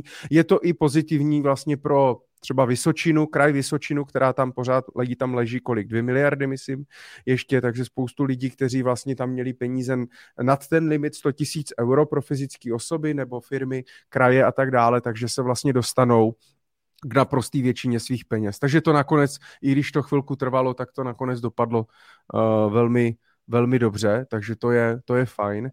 A co teda mně přišlo, což má hodně zajímavá zpráva, která vyšla včera, ale to je teda na, spíš na další Money Talk Show, anebo úplně na jiný pořad, protože já nejsem fyzik a nerozumím tomu, ale na CzechCrunchi tak vyšel článek, že nevyčerpatelný zdroj energie je blízko, protože v Americe, v Kalifornii tak učinili zásadní průlom, co se týče jaderné, jaderné fúze, což by mohlo jako vyřešit celkem dost věcí. On tam teda pak v tom článku psal, že vlastně první, pokud se dostaví nějaký té elektrárny a nějak to jako zvládneme uřídit a udělat a vymyslet a domyslet, takže to bude tak někdy nejdřív v roce dva tisíce padesát.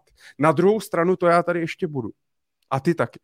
Takže... Ale tohle, tohle si myslím, že je hrozně zajímavý, protože si pamatuju, jak už nám, jak nám říkali na základní škole v těch devadesátkách, jak měli vypočítáno, kdy dojde ropa, kdy dojde uhlí hmm. a kdy dojde zemní plyn. A teď najednou jsme vlastně v, jako v období, kdy ropy a plynů v podstatě vypadá, že jako nevyčerpatelně a navíc vlastně se otvírá jako potenciál, potenciál dalších zdrojů, který to prostě můžou celý úplně jako ještě otočit. Takže je, určitě nás čeká jako zajímavý v tomto směru jako disruptivní období zajímavých změn. No. Že i, i přechod prostě na, na elektromobilitu, prostě, že další věci bude určitě hmm. pro celou jako společnost, že nejenom teda tou dopravou a energetikou, ale i um, formou průmyslu, protože my jsme hodně automotiv, že jo, a na ty elektra je toho mnohem míň potřeba na tu výrobu a tak dál. Tak nás jako čeká v tomto směru jako zajímavý období. Myslím si, že se máme, doufejme, že na co těšit teda, jo, v těch, v těch dalších ne, letech. No. Mně, mně spíš přijde jasně, řešíme to tady, Dáda píše, že prostě jadernou fúzí se řeší už od šedesátých let a, a tak dále. Spoustu věcí řešíme dlouho, na druhou stranu. Uh, myslím, že David Navrátil to psal jedno, taky právě už zmiňovaný dneska jednou na, na LinkedInu, že díky právě jakoby té vědě a díky těm technologiím a těm inovacím tak dokážeme vyřešit spoustu problémů, na který teďka neznáme odpověď a který řešíme. Ale právě tam i popisoval problém s těmi energiema, což vlastně vyřeší ta jaderná fúze, případně nějaký, případně i vlastně jenom skladování, třeba skladování energie, že jo, z obnovitelných zdrojů v baterkách a tak dále, vyřeší spoustu věcí. Hmm. E, problém s vodou, problém s pitnou vodou vyřeší samozřejmě technologie odsolování, že jo, protože vody máme dost, jenom, jenom je slaná. Na to samozřejmě bude potřeba taky hodně energie. Až jako věřím, nejsem jako, i když ty jsi mě vždycky říkal černá, jak jsi to tady psal, černá kronika Michala Doubka, tak v tomhle já věřím, že ta technologie nám jako fakt ty věci je schopna vyřešit a nebojím se, že by v roce dva tisíce sto byl jako konec, konec světa a nějaká apokalypsa, my jsme se tady sežrali všichni a uh, a tak dále. Pokud teda samozřejmě nebudou přibývat další blbci typu Putin a, a, a Kim Jong-un a, a podobné individua. No, takže tak. Hele, pojďme, pojďme ještě na tady nějaký dotazy, mm-hmm. uh, co tady máme, ať to, ať to projedeme. Seš pro? Jo. Uh, tečka píše... Tečka je dobrý. Dobrá podíka. Historicky uh, jedné až dva roky po snížení sazeb trhy klesnou na dno. Není čas teraz na zlato a cash.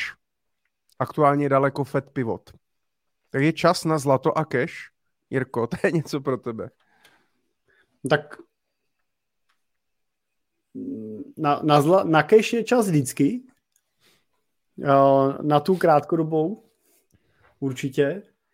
Na zlato je taky čas vždycky, pokud máte padesát milionů korun a chcete mít nějaký zlatý poklad v rodině, tak uh, si klidně dejte a teď si doplňte kolik procent, jedno, dvě, tři, uh, čtyři, pět procent prostě do, do zlata fyzického a udělejte si z toho rodinný zlatý poklad, který vyškrtněte ze svých investic a, a držte ho jako, a, jako poklad. A, ale nemyslím si, že úplně proto jako pozice a z pohledu dlouhodobého investora, protože ani jedno z těch aktiv není principálně produktivní a, nebo neprodukuje jako nějakou zásadní přidanou hodnotu. A, jestli je nebo není, jako často, ta otázka jsem pochopil, není až tak o tom, jestli je čas na zlato nebo na hotovost, ale jestli je čas nastupovat do cenných papírů nebo je prodávat, to prostě jako v principu nikdy nevíme. Jo, to, jako, jestli jsou ty trhy už teďko na dně a půjdou nahoru nebo ještě budou klesat, Vy byste měli do nich, pokud se bavíme o akcích a třeba dluhopisech, tak byste do nich měli investovat vždycky se správným horizontem a mělo by vám být jako v principu jedno, jestli je teď kupujete nahoře nebo dole, jo? Protože je kupujete s výhledem toho, že i kdybyste je kupovali teď nahoře a ještě klesli, tak na vašem horizontu, a teď si ho doplňte, jaký ho máte investičním, tak uh, uspějete. To znamená, budete mít největší pravděpodobností víc, než jste tam vložili. No, a to je, to no, je hlavně jako... je důležité, že si kupují nějaký aktivum, že jo? To bych řekl, že je to... to nejstěžejnější. No, já jsem pochopil tu otázku, takže prostě to, to, jestli mám už nastupovat, nebo mám čekat, až to dojde na to dno teprve a tak dále, jo. Ale to prostě těch teorií je spousta. To tady můžeme strávit, strávit týden online vysílání, aby jsme všechny prošli a stejně se nedobereme k reálnému jako výsledku. Hmm. Hmm. Uh, OK, máme tady dotaz od Jirky Brabce. Dobrý večer. Jak co nejjednodušeji a nejefektivněji měsíč, měsíčně investovat do indexu uh, s použitím uh, D C A, Dollar Cost Average? Uh, jde mi o maximální bezpracnost a nejnižší poplatky. Já jsem přesně tohle téma řešil teď nedávno s jedním mým kamarádem. Seděli jsme na obědě. On přišel s tím, že prostě má volný desítky tisíc měsíčně a nějaký sta tisíce korun, který by tam přesunul teď ze svých podílových fondů a ptal se, co s tím má dělat, aby to bylo co nejlevnější a co nejjednodušší. No a odbrali jsme se k tomu, že nejjednodušší varianta je, když prostě využije nějakou platformu, která mu umožní použít ten spořící plán do E T F fondů. No, což v Čechách máme těch robo-advisory už dneska zapať pámu víc. Máme tady Portu, je tady Indigo, tak doplň, Michal, ještě. Fondy a slovenský Finax. Tak, jo. Já myslím si, že jako principiálně ani z jednou z nich jako nešlápnete nijak vedle a uh, můžete si tak vybrat tu, která vám bude prostě nejsympatičnější. Jo. A to Portu je takový jako sympatický mně osobně v tom, že si tam můžete zvolit i vlastní strategii. A můžete říct,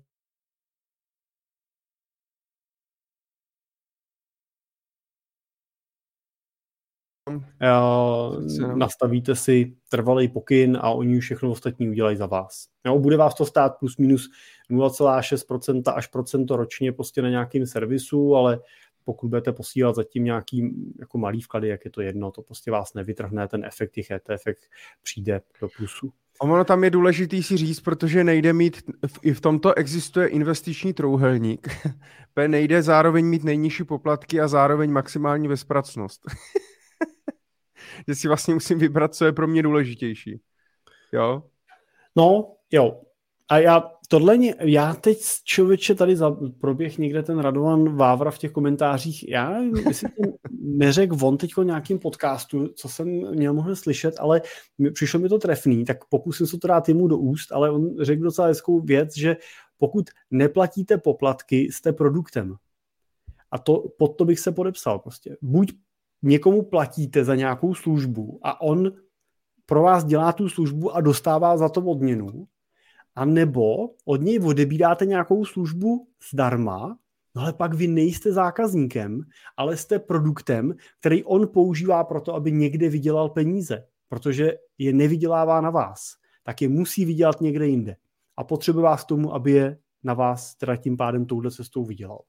A s tím já se úplně nesotožňuji, naši klienti taky ne, takže prostě já si myslím, že je správně platit za službu.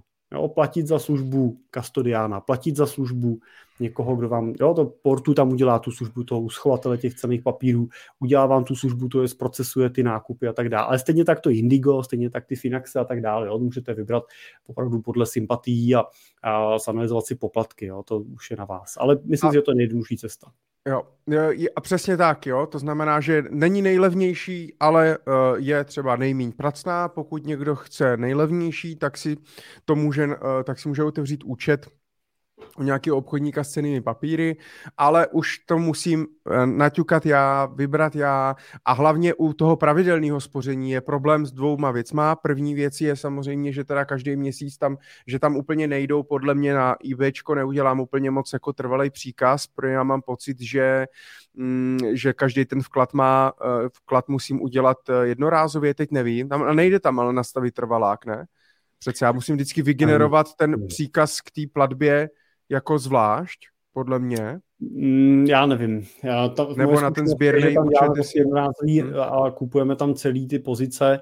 Jo, ty potřebuješ mít někoho, kdo ti udělá ten spořící plán do těch é té ef, kdo bude kupovat ty frakční části toho é té ef fondu. Ale nemusí být ani frakční, jo, ale už jenom to, že prostě musí, na toho... Musí, jak, jak koupíš, když prostě pošleš to... padesát tisíc a chceš koupit akcie S and P pět set, tak prostě koupíš buď celý kusy a zůstává ti tam ležet nějaká cash. Jasně, no. A nebo musíš ano. koupit frakci. A pokud ano. se bavíme o tom, jak to udělat jednoduše a automaticky, tak potřebuješ Pro... frakční nákupy. Proto říkám, jedna věc je, že prostě uh, ano, musím tam poslat nějaký peníze a tak dále. Druhá věc, kterou jsem chtěl zmínit, jsou přesně ty frakce, protože jsme to řešili teďka, že u, u, u jednoho klienta, že buď to ne, u některý jde, některý ne, nebo to třeba nejde vůbec a tak dále. To pak je problém. Pokud chce člověk dávat hmm. pět tisíc měsíčně, tak prostě a chce to mít bezpracně, tak, tak je to, tak je to těžké. Ale no. možná mě ještě napadá cesta, cesta třeba toho, že můžeš udělat, nemusíte mít é té ef fondy, který hmm. se kupují jako akcie, má to nějaký poplatky a tak dál, ale můžete využít třeba i indexové fondy, což jsou klasické podílové fondy, ve kterých jako principálně ty transakční náklady nejsou, můžete nakupovat i po malých částkách a tam třeba typicky na ty americké akcie v Čech, Čechách máme dokonce i do koruny zajištěnej od Amundi vlastně North America, tedy kupuje akcie Severní Ameriky, kupuje to indexově, takže za minimální terko, za minimální nákladovost a můžete to kupovat a myslím, že Amundi si myslím, že můžete kupovat přes komerční banku, Není hmm. jsou propojený, Michal, vždycky jsem takový kovaný v tomhletom, ale pokud přesvědčíte svýho bankéře v komerční bance, že vám ten fond prodá bez vstupního poplatku, protože třeba jste super klient, tak pak můžete vlastně jít trvalým příkazem do toho podílového fondu hmm. a, a být hmm. v indexu a být tam jako velmi nízko nákladově, být tam třeba i do koruny zajištěný, pokud je to pro vás vlastně jako pozitivní. Takže ty cesty jsou. Ale jako nejjednoužší cesta do portu ano. prostě, tam žádný stupák nemáte. A, a tady i Poli píše a ptá se na portu jejich strategie šest až deset. Prosím, váš, uh, prosím vás na, Azor, na názor. V Investuj sám je navrch trochu odlišné. je návrh o trochu odlišný. Uh, jo, že asi mají rozdílný ty portfolia v různých těch, v těch, v těch strategiích. Uh, oni, já mám pocit, že oni už na webu, já jsem to na webu nenašel, já jsem to hledal. Já mám pocit, že oni už to nezveřejňujou, uh, do čeho přesně investujou, že až, až vlastně, když si založí člověk účet, a vyplní investiční dotazník, tak pak jsou tam, pak jsou tam ty možnosti. Uh, takže nedokážem říct. Určitě to nebude nijak špatně, ale musím se přiznat, že ty strategie se poměrně jako dost, dost liší uh, mezi robo-advisory platformama. To znamená, že prostě uh, fondy mám pocit, že jede typicky uh, uh, equity bonds, jede akcie dluhopisy a střídá jejich váhu podle uh, rizikového profilu. Portu tam přidává právě i nějaký ty rity, i pracuje s cashem, i pracuje se zlatem uh, a tak dále. Indigo úplně nevím a Finax taky ne, ale můžou tam být, protože to prostě dělají jiní portfolio manažeři, že jo? Jiní roboti to dělají. Uh, otázka je, jak moc velkou roli to prostě bude hrát přesně v tom dvacet třicet letým uh, prostě horizontu toho pasivního uh, investování. No. Takže asi, asi úplně nedává zase smysl, jako si udělat účet u všech tří a do každého posílat po dvou tisících měsíčně a, a, a uvidět. Spíš bych to vybíral asi podle toho, jak se vám líbí, jak komunikujou, podle prostě nějaký U X, jak se vám to líbí, kdo za tím stojí, uh, možná poplatky, ale ty jsou podobný, ty jsou stejný všude uh, a tak dále. Máš tomu nějaký to, uh, ty taky neznáš úplně přesně ty strategie, ne? My uh, třeba to portu uh, máme na webu balíček Investuj sám a uh, tam vlastně ukazujeme cestu, jak využít vlastně portu pro sestavení vlastního portfolia. Takže my třeba ukazujeme, jak si na portu sestavit tu naší Nobelovku. Jo, jak s těma jejich fondama v té vlastní strategii si to můžete vlastně udělat sami. A, takže pokud si s tím chcete trošku pohrát, tak to prostě můžete udělat touhle formou, můžete si tam naklikat, co vlastně chcete a nechat to jenom běžet. A pokud to chcete mít úplně bez, jako easy, bez práce, posílat si jenom ten trvalák, tak klidně můžete vyklikat ten investiční dotazník a zvolit strategii. Jo, tam jenom je potřeba prostě být opatrný v tom, když vnímáte, že chcete být jako dynamický akciový investoři, musí vám být ten investiční profil v tom dotazníku prostě co nejdynamičtější. To znamená ideálně, ideálně ta desítka. Pokud si nejste jistý, tak pak se můžete řídit čistě tím dotazníkem. No a tu desítku ovlivníte těma odpověďma, jo? Což prostě vás nechci nabádat, abyste odpovídali nepravdu, ale můžete se samozřejmě při tom vyplňování dovzdělat, abyste byli schopni odpovědět, jako, tak, aby, tak, aby vás ta platforma vyhodnotila jako znalýho investora, dala vám ten dynamický profil. Takže já bych se toho nebál, klidně bych ten dynamický profil zvolil. A musíte jenom počítat s tím, že kupujete potom ten asset management, to znamená kupujete to, že oni s tím budou obchodovat, budou to v té strategii držet a může to mít nějaký daňový konsekvence. Jo? Tím, že vám budou to portfolio v čase třeba rebalancovat nebo přeskupovat, tak vám může vznikat třeba i mimo daňový období prostě povinnost nějakou daň zaplatit a podat třeba daňový přiznání, takže pokud si koupíte tu pozici sami, tak víte, co držíte a víte, že to neprodáváte třeba, takže to můžete držet díl než ty tři roky a nemusí vám tam ta daň vznikat. Tak jenom na to bych upozornil, abyste to brali, brali v potaz. Ale jestli šestku nebo desítku, záleží na tom, jaký, jakou dílku toho investičního horizontu máte. Pokud ji máte dlouhou, kupujte logicky co nejdynamičtější portfolio, znamená kupujte si jako číselně desítku, to, co je nejvíc dynamický.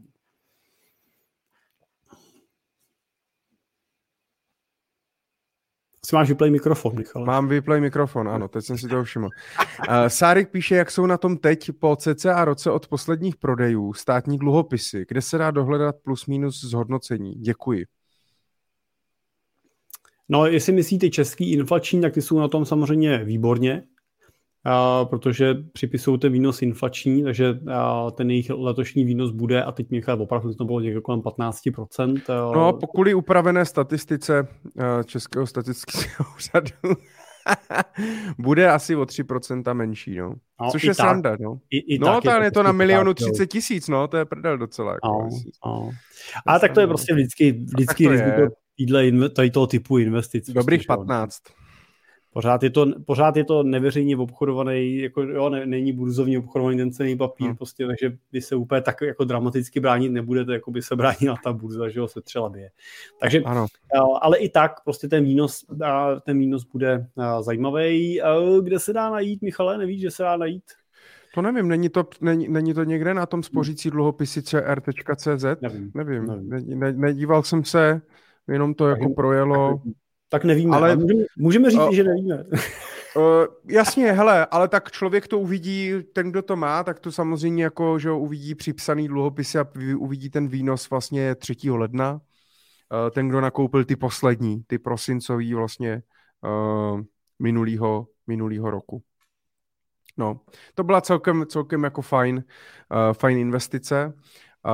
Uh, to, se docela, to se docela povedlo, mm. ale... A, a tak. A státní dluhopisy začínají být i zajímavý teďka, pokud člověk by samozřejmě do nich chtěl nastoupit, jo? Protože výnosem už jsou docela zajímavý a potenciálem výnosu v nějakém horizontu střednědobým, tak teoreticky, teoreticky taky. Je to tak? Vy sice nevyužíváte, ne? Český státní dluhopisy, ne. Fondový řešení. Vím, že jste měli, ale měli jste v těch portfoliích, ne? Nějaký to en en ko dřív nebo něco, tam Dan dával.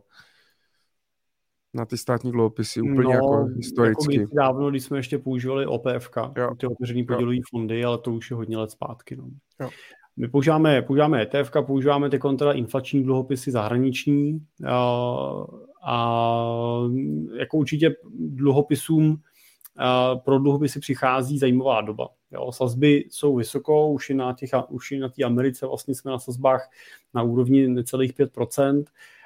Asi na nich. Ale a tady by ti to nedávalo, tady by ti nedával smysl prostě nějaký aktivně řízený fond prostě na třeba státní, státní dluhopisy v českých korunách. Dobře, ale tak vylily se ty dluhopisy úplně stejně na těch aktivních fondech, stejně jako na těch pasivních, jako, víš, jako výnosem.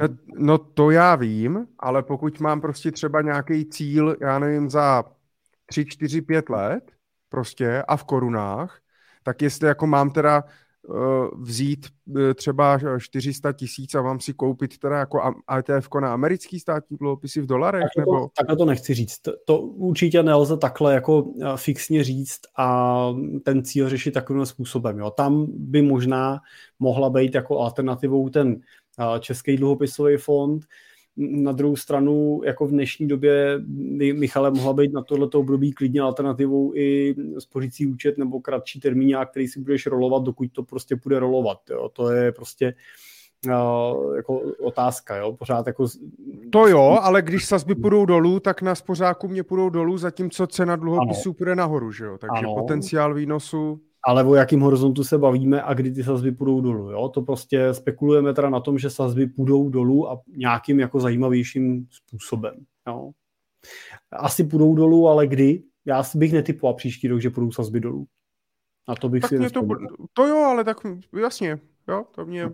Tak vy to nepoužíváte, takže to je a nemáte ani ne, asi takový... Jako to, nedá se to takhle srovnat, jako, abych řekl jako paušálně, protože jo. My v naší logice ty... O P F ka na český státní dluhopisy nemáme i z toho důvodu, že se snažíme eliminovat lokální rizika. To znamená, naši investoři nechtějí jako alokovat další majetek v České republice, protože prostě jsme emerging markets a jsme mini market, jako jo, z pohledu toho světa.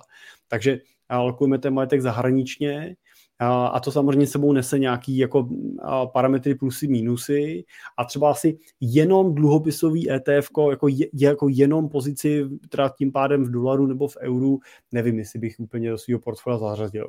V našem hmm. případě to vždycky je doplněk toho portfolia. Ty dluhopisy mají u nás maximální podíl dvacet pět procent v portfoliu. Jo? Víc v žádném hmm. portfoliu dluhopisy zastoupený nemáme. Jo? Tak to jenom proto doplnění, že to není úplně ta část, na který bychom možná to stavěli.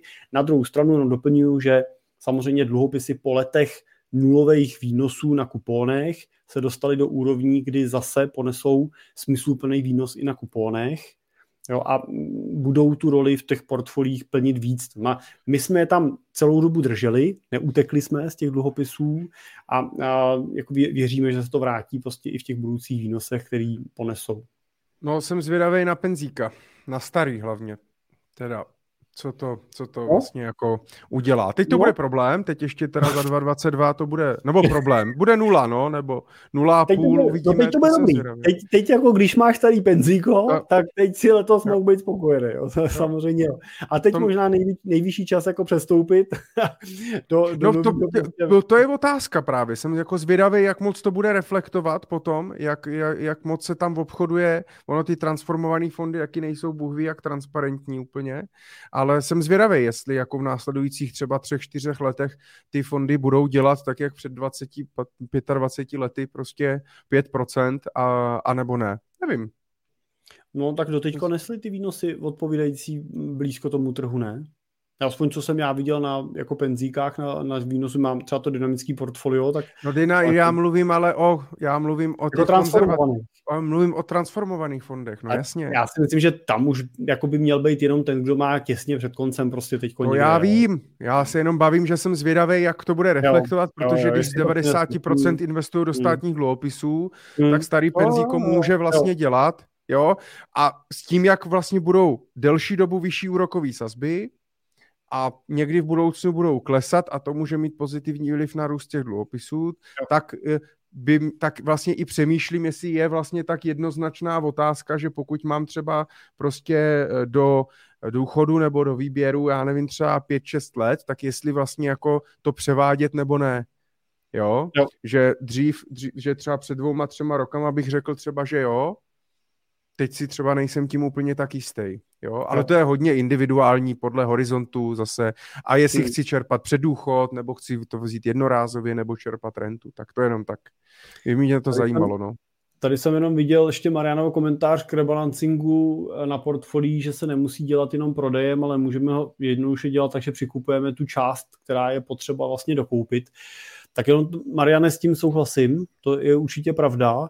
Já jsem vycházel teda z informace, co koukám teďko na portu, na jejich webovky, kde píšou, že rebalance spočívá v odprodeji aktiv, které mají v portfoliu větší než optimální zastoupení. Současně tato aktiva se nakoupí, za to se nakoupí ty, které jsou podvážený. Jo, tak jenom vycházím z toho, že na webovkách uvádí, že ten rebalance realizují tím odprodejem. Pokud to jsou schopni dělat dokupem, super. Jo, pokud jde tím odprodejem, musíte počítat s tím, že by přesáhl sto tisíc v daném roce, a tak v, tu, v těch prvních třech letech od nákupu prostě to znamená no, daňové přiznání podat. No, že jsme tu měli od Zdeňka dotaz, jaký investory český sledujete, od koho má cenu brát uh, informace. Jirko, sleduješ vůbec někoho jako českýho? Tam no, tak jako... A sleduješ vůbec ten... investory nějaký, když vlastně... Jo, já teda sleduju, já jsem koukal, já jsem si teď koukal schválně na ten dotaz do svýho mailu, co tady mám, tak já sleduju nějaký jako, takhle, myslím si, že třeba dobrý portál český je portál Investice do akcí, který jako dělá... Dělá vždycky, Petr? Jo, takový pěkný souhrn vždycky na konci týdne, který jako mě se, mě se líbí. Já samozřejmě čtu pátry, když budu brát ty český portály. A jinak pak prostě mám nějaký americký portály, nevím, jestli jsou to úplně investoři, spíš jsou to různý jako poradenské firmy, ty uh, investiční banky, Bloomberg, uh, a, ale z těch českých nevím, tak já rád si třeba přečtu Dana Gladiše, jeho kvartální report, to je vždycky jako zajímavý, jako inspirativní čtení podle mě. A teď, a jako musím říct, že třeba ten, ten Vávra, jako než bych ho sledoval systematicky, ale jak poslouchám podcasty, tak uh, určitě se... Čas od času se objeví. No, ale to se nedá poslechnout všechno, ale uh, jako za mě mluví jako smysluplně, jo, vynechám prostě, já vynechám jako jeho kauzy s Xixolem a tak dál, ale uh, ten jeho pohled na uh, ty investice mi přijde, uh, mi přijde dobrý prostě, jo, jako... Jako, furt jako přemýšlím, co zatím jako vězí, jestli tam se co někde objeví. Co tam Maruška chce? Jestli se loupne nějaký FKIčko, Vávrovo S and P nebo něco podobného, nevím. Ale, přes komerčku. Přes komerčku, přes nějakého privátního bankéře, ale jako principálně si myslím, že neříká nesmysly, ale si myslím, že to je dobrý. Máš někoho, Michale? Jako v Čechách takový, jako jsem já jsem někoho zapomněl, jsem nechci někoho dotknout. No, ne, asi ne, asi jako... Řekl, se mi to tady zase seklo. Sleduju standardní Twitter, prostě nějaké nejsledovanější účty, uh, nějaký podcasty, nějaký YouTube, jako nic, uh, nic extra, žádný skrytý poklady jsem jako nenašel, ale spíš je to o tom, abych si udržoval nějaký základní přehled, než bych podle toho investoval. Ale to asi ty taky ne. My tím, že nejsme stockpikři právě, že nejsme aktivní investoři, že nevyhledáváme nějaké investiční příležitosti a tak dále. Ne, že bych nechtěl, ale neumím to ani, prostě nejsem na to jako úplně uh, kovanej, nemyslím si, že to umím jako uh, najít, tak jak jsou ti lidi, kteří prostě zainvestovali na začátku prostě do Uberu a do hmm. Twitteru a, a, a, a do Appleu a tak dále. Ale i třeba teďka jsem poslouchal právě záznam a nebylo to z té české konference, teďka byl na, od Lenky Šánové na tom podcastu jak na investování, nebo jak na investice, nebo jak se jmenujou, mm-hmm. tak byl záznam, počkej, záznam z panelové diskuze Semotan Gladiš Šurahájek. Nebylo to na té konferenci? Byla tam nějaká? Ne, ne, to ne. Ne, ne tak tam to nebyl panel, tam byly jednotliví řečníci. Tak tohle byla, jak vidím, panelová diskuze přešlapy na akciových trzích, která se uskutečnila v dubnu. Tak to byla z dubna, kde byl hmm. Michal Semotán, Honza Hájek, Dan Gladiš a Jaroslav Šura. Tak jsem si se to, jsem to poslouchal cestou do Prahy. A, a právě tam mluvili o tom, jak i některé společnosti, jak prostě Honza Hájek z Topstocku vlastně tak jako vlastně neměl ten Apple, prostě mu to nějak jako to hmm. nechytil ani Starbucks, že vlastně na začátku vůbec nepochopil ten business model, nebo spíš jako to, kam až to může ten Starbucks vlastně zajít a, a mluvili o tom, jak to sledovali nad prostě před těma patnácti dvaceti lety některé firmy, některé akcie a nakonec je třeba nekoupili, anebo je koupili, prodali je tehdy s nějakým dobrým ziskem, ale pak už se k ním nikdy nevrátili, ale kdyby je drželi prostě třeba dalších deset patnáct let, takže ono je to těžký, když člověk poslouchá prostě takovýhle jako investory nebo správce fondů a tak dále, tak prostě jsme jenom, jsme jenom lidi, no. A na to to já moc neumím, takže já investuju podle svých cílů, no, ne podle toho, co se píše na Twitteru. Já musím říct, že jako jsem v řadě těch investičních témat dneska jako trochu divákem v rámci firmy, protože my máme vlastně už teď vlastně nasazený analytický tým dvou lidí, který to téma řeší. A když je vlastně vidím tu hloubku té analytiky, kterou prostě jako musíme mít, pokud prostě chceš jít do toho detailu, tak...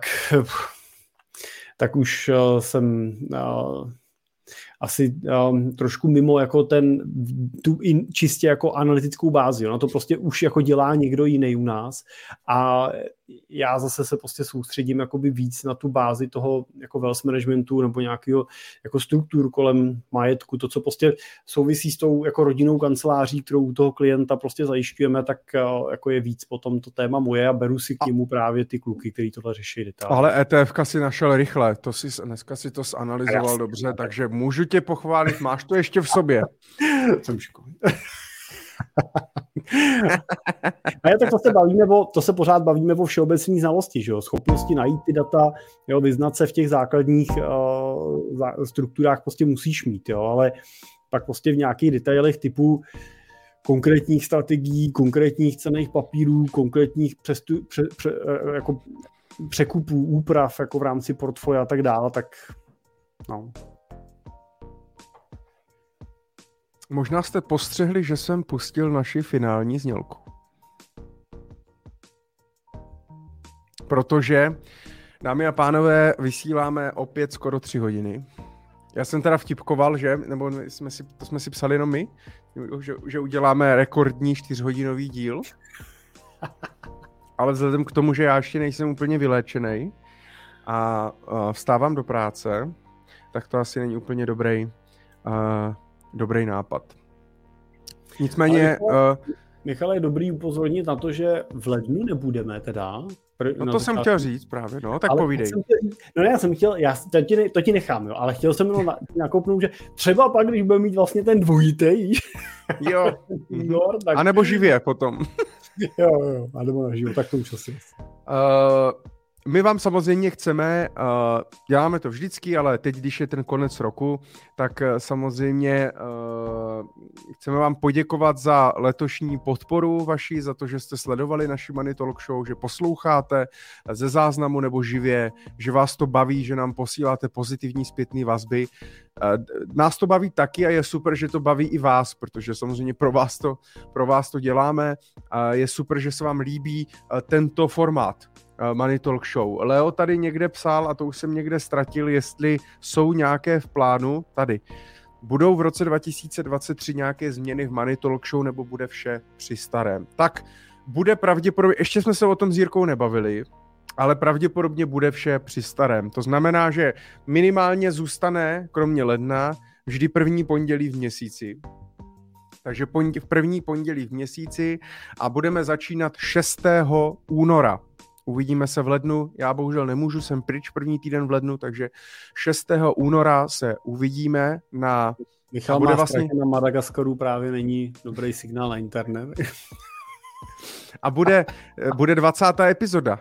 Bude dvacátá epizoda, takže to bude i takové jubileum, takže oslavíme. Dospělo jsme oslavili minulý měsíc, ale ta dvacítka tak bude mít kulatiny. Takže šestého února dva tisíce dvacet tři, první pondělí v měsíci. Já jsem měl návrh, že budeme začínat v sedm. Jirkova manželka to zatrhla, takže zůstává i osmá hodina. Takže první pondělí v měsíci v dvacet hodin zůstává. Častěji to určitě dělat nebudeme, takže jednou měsíčně to zůstává taky. Takže maximálně se změní, možná Jirka má uh, paní grafičku, takže my ji poprosíme, aby nám možná udělala nějaký, nějaký možná nový logo, hezčí nějaký background na StreamYard, a udělala nějakou grafiku a tak dále. Ale jinak si myslím, že se asi nic nezmění. Pokračujeme ve stejném duchu, ne Jirko? Určitě se změní. Budeme zase o rok starší. No, tak děkuju, super. To je životem zničený třicátník, jo. Hele, jediný, čím se můžu uklidňovat, že tobě bude čtyřicet dřív než mě. Ale příští rok ještě ne. Ale jsem zvědavej, kolik, kolik my vlastně zvládneme, počkej, kolik my zvládneme Money Talk Show za rok? Uh, zhruba deset, že? Plus minus. Když nevidí prázdniny nic, takže plus minus deset, když jde všechno dobře. Bude mi příští rok asi čtyřicet. Co? To by bude no. Příští rok čtyřicet. No, už to tak asi bude, tak mě musí být třicet. To tam mění každý rok a teď ještě musíš počítat u manželky a u dětí. A to je divný, ne? Já nevím. No, tak my to určitě spočítáme. Já nevím, kdy ses narodil. Já jsem úplně debil asi teda, to asi to asi musím spočítat naprosto. Počkej, ne, až za dva roky, až ten další. Jo, ty jseš osmdesát čtyři. Anděl, co bude čtyřicet příští rok. uh, no nicméně chtěl jsem říct, když dáme deset dílů, uh, deset dílů ročně, tak za, za třicet let je to kolik? tři sta dílů. To znamená, že v, to znamená, až budeš slavit tvou šedesátku, jak bude mít nějaký tři sta dvacátý, tři sta třicátý díl. Tak to je krásný, to je krásný. Tak potom ještě další dvacet a bude říkat, Michale, jak ty é té ef volky? Jak, jak investovat dětem a mám si koupit zlato? Ne, to je super, dotazy jsou super. My jsme rádi za každý dotaz a opakování matka moudrosti. Ono nakonec, my vlastně pořád se opakujeme, že už devatenáct dílů se vlastně pořád opakujeme dokola. To znamená, udělejte si finanční plán. Je konec roku a to je ideální období. Ideální období, pokud máte ještě volno mezi svátky a do konce roku, tak si sedněte, udělejte si pořádek ve svých financích, naplánujte si rok dva tisíce dvacet tři, udělejte si rozpočet, definujte si cíle, vytvořte si finanční plán a hlavně začněte investovat. Začněte budovat svůj majetek, začněte budovat svoje bohatství a to je samozřejmě message pro příští pro příští rok. Já možná můžu dát ještě takovou jako ochutnávku, protože dvacátého čtvrtého Tobě vyjde nějaký rozhovor, dvacátého čtvrtého říkal, nebo? dvacátého Ne? To ty umí, ne? Mně ráno dvacátého čtvrtého naplánováno v sedm ráno dvacátého čtvrtého na Štědrý den, tak vyjde devadesátá epizoda mého podcastu Finance prakticky a právě o rozpočtu a o plánování na příští rok a protože jsem si před čtrnácti dny... To krásný vánoční téma. No. Taký štědrovečerní. Ale, Jirko, já, protože jsem aktualizoval svůj rozpočet a kompletně svůj Excel, tak ho potom těm posluchačům budu nabízet zdarma, právě jako dárek na Štědrý den. Takže jsem zvědavej, schválně se podívám, kdo si všechno mě poslechne na Štědrý den, kdo bude mít čas. Ale ne, myslím si, že i pro mě, nevím, jestli, jak, jak ty vlastně, ten, ten, jedete někam nahoře, nebo máš jako čas si dělat nějakou rekapitulaci třeba tohoto roku, plány příštího roku, nebo to děláš až v lednu? No, my děláme... Takhle, firemní plány děláme většinou už někdy v listopadu a v lednu je pak aktualizujeme na základě jako finálních čísel, ale děláme třeba mezi Vánocema vždycky s manželkou, to jestli sedneme a uděláme si takový náš jako roční plán, jestli řekneme hlavně třeba z pohledu peněz, co budeme chtít, asi tak jako co, co třeba na dovolený, co budeme chtít udělat tak dál, jaký na to kdy budou potřeba peníze, aby jsme si prostě řekli, jo, řekneme si, kdo jaký peníze vidíme a odkud se to zaplatí, tak to třeba si děláme každý rok, vždycky si to hodíme do nějakého jednoduchého Excelu, aby jsme prostě si to pak na konci roku mohli zkouknout a třeba v průběhu roku odškrtat. Uh, jinak já, jako typicky Vánoce uh, trávíme, uh, trávíme jako s rodinou, takže tak jako objíždíme uh, příbuzný a něco u jedních rodičů, něco u druhých rodičů, takže tak jako doufám, že třeba zítra chceme uh, zkusit ještě sníh, tak doufám, že nesleze ta trocha, co ještě tady jako na Šumavě, na Šumavě je, tak uh, to stihneme ještě aspoň párkrát si to sjet, tak vyrážíme zítra, ale, ale jinak nejedeme ne, nikam pryč. Na ten Madagaskar budeš mi musel poslat fotku jenom ty. Dáda píše, jestli bude zlaté i prase. Když vydržíš, tak bude i prase. Já si myslím, že po Vánocích budeme všichni jako zlatý prase. Tak a od prvního ledna všichni začneme cvičit. Fitka, hlavně předsevzetí, cvičit, spořit, investovat, Já bych zdravě, možná... žít zdravě, meditovat. Já bych možná vlastně jako popřál do toho vánočního období a do toho nového roku, aby jsme to prostě s těma předsevzetíma nepřehánili. Aby jsme možná trochu věřili tomu, že i ten život nám jako nese ty příležitosti a jediný, co musíme být ochotný, je vidět a přijímat. To znamená říkat na ty věci, které nám život přináší ano a ne úplně zpochybňovat a ze všech stran analyzovat. Někdy i ne úplně na první pohled dobré věci přinesou spoustu pozitivna. Tak prostě vezměme to, co nám ten život přináší, ať už je to dobrý nebo je to špatný, s nějakou mírou pokory a vděčnosti a, a, a prostě žijeme ten život takový, jaký se nám nabízí. A nestresujte se tím, jestli se vám nepovedlo odškrtat ze svého seznamu letos úplně všechno, protože od toho je to váš seznam, tak ho vyhoďte a napište si na příští rok novej, pokud to považujete za nutný. To mě ještě napadlo, jsem zapomněl sdílet, ještě jsem chtěl jeden obrázek. Uh... V roce dva tisíce dvacet dva jsi to viděl určitě. Se, jo, jo, to dával jo. Ty dokonce, myslím, ne? Jo, jo. Sdělil jsi to ty. Jsem, dával jsem, no. Top dvacet pět zemí uh, mm-hmm. na důchod v roce dva tisíce dvacet dva a jsme v horních příčkách ano. Uh, v České republice. Líp se žije už jenom třeba v Norsku nebo ve Švýcarsku. To a člověk musí mít poměrně hodně peněz, takže to, abyste už začali investovat. Myslím si, že Česká republika je takový poměr jako dobrý cena výkon. Jo, máme Ty se plánuješ tu... rentu v České republice? Cože? Plánuješ rentu v České republice? E, jo, jako jestli jo. tady plánuju zůstat, tak určitě. Já jsem tady doma a, a musím říct, že rád cestuju, ale rád se vracím. Mám spoustu známých a přátel po světě a nemám pocit, že by se někde jako systémově ty lidi měli líp. Můžeme nadávat na režim, můžeme nadávat na politiky, můžeme nadávat na, na, na daně a tak dále, ale pak, když to srovnáte s čímkoliv venku. A je to jako, jako, já bych řekl jenom úplnou maličkost.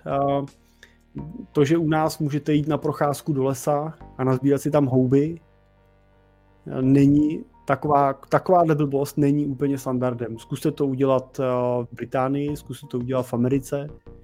Jo, jako většina těch majetků je oplocených, soukromých, na většině cest najdete ceduly, že prostě je to soukromé majetek a že tam nemůžete. Taková blbost, kterou u nás máme i zákonem vlastně zakotvenou, že tuhle možnost jako máme, doufíme, že si ji udržíme. My budeme v těch lesích hodný, slibujeme všem vlastníkům lesů, že je nebudeme ničit a budeme rádi, že nich můžete. A to, to jsou jako drobnosti, které já mám tady rád a, a žiju tady rád a doufám, že tady budu moct žít celý život. Neplánuju žádnou exitovou strategii, Michale. Mě možná, mě možná napadá ještě samozřejmě ke konci říct, že uh, já mám Vánoce jako vlastně jako pro mě Vánoce jsou trošku schizofrení. Na jednu stranu je nesnáším, na druhou stranu je miluju. A um, vždycky mě fascinuje, jak vlastně o Vánocích jsme schopni odhodit veškerý, veškerý nějaký svoje, um, jako, jak to říct, nejenom masky, ale odhodit všechny nějaký záště a odhodit nějaký takový ty jako pocity, co máme k druhým a jak jsou prostě i lidi, kteří se přes rok nedokážou moc bavit nebo e, něco jim vadí a tak dále, tak o těch Vánocích, jak to má to kouzlo, tak najednou prostě pozveme celou tu rodinu a vzpomeneme si na všechny kamarády a, a odpustíme si všechno, co jsme si řekli, co jsme si udělali a tak dále. Tak jenom vždycky si říkám, proč to jde jenom o Vánocích?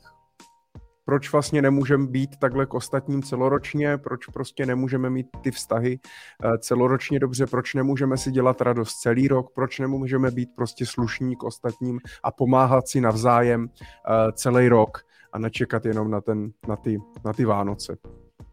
Takže buďme slušní a pomáhejme si.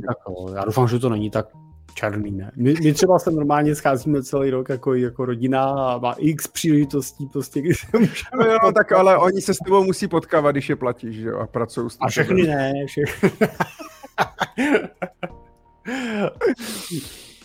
Ale no jo. Vlastně s tebou je to prostě dobrý čas pro toho strávit uh, s blízkýma. My jsme měli v rodině teď takový jako baby boom uh, v posledním uh, roce, takže uh, se těšíme, že si s těma našima už docela velkýma dětma jako užijeme ty rodinný Vánoce, že se budeme tak že se budeme bavit tím, jak ty sourozenci teďko mají ty malí děti a jak toho mají na hlavu. Já nemyslím jako zlomyslně, ale tak jako člověk jo, si to prošel taky, že jo, tak, tak vlastně se těším, vlastně to bude nová energie a novej, a novej impuls do té rodiny, tak to bude super. Je to super, až se mi nechce vůbec končit, ale musíme. To jsem ti chtěl musíme. říct, že už si před půl hodinou řekl, že už teda končí. končíme. A končíme, Michale. Končíme. Někdo nám, vypněte nám někdo elektriku ze zdi. No jo, no jo. Tak, takže tak. Děkujeme moc za všechno, za vaši podporu, finanční, slovní. Budeme se těšit v únoru, šestého února. Pište nám na money talk show zavináč cimpel tečka cz, poslouchejte naše podcasty Finance prakticky, Cesta rentiéra, investujte opatrně, přemýšlejte nad tím a, a, a pevný zdraví hlavně. To bych řekl, že nakonec je vlastně nejdůležitější. Přesně tak, tak se mějte. Ahoj a díky. Krásný Vánoce. Mějte se. A šťastný nový rok.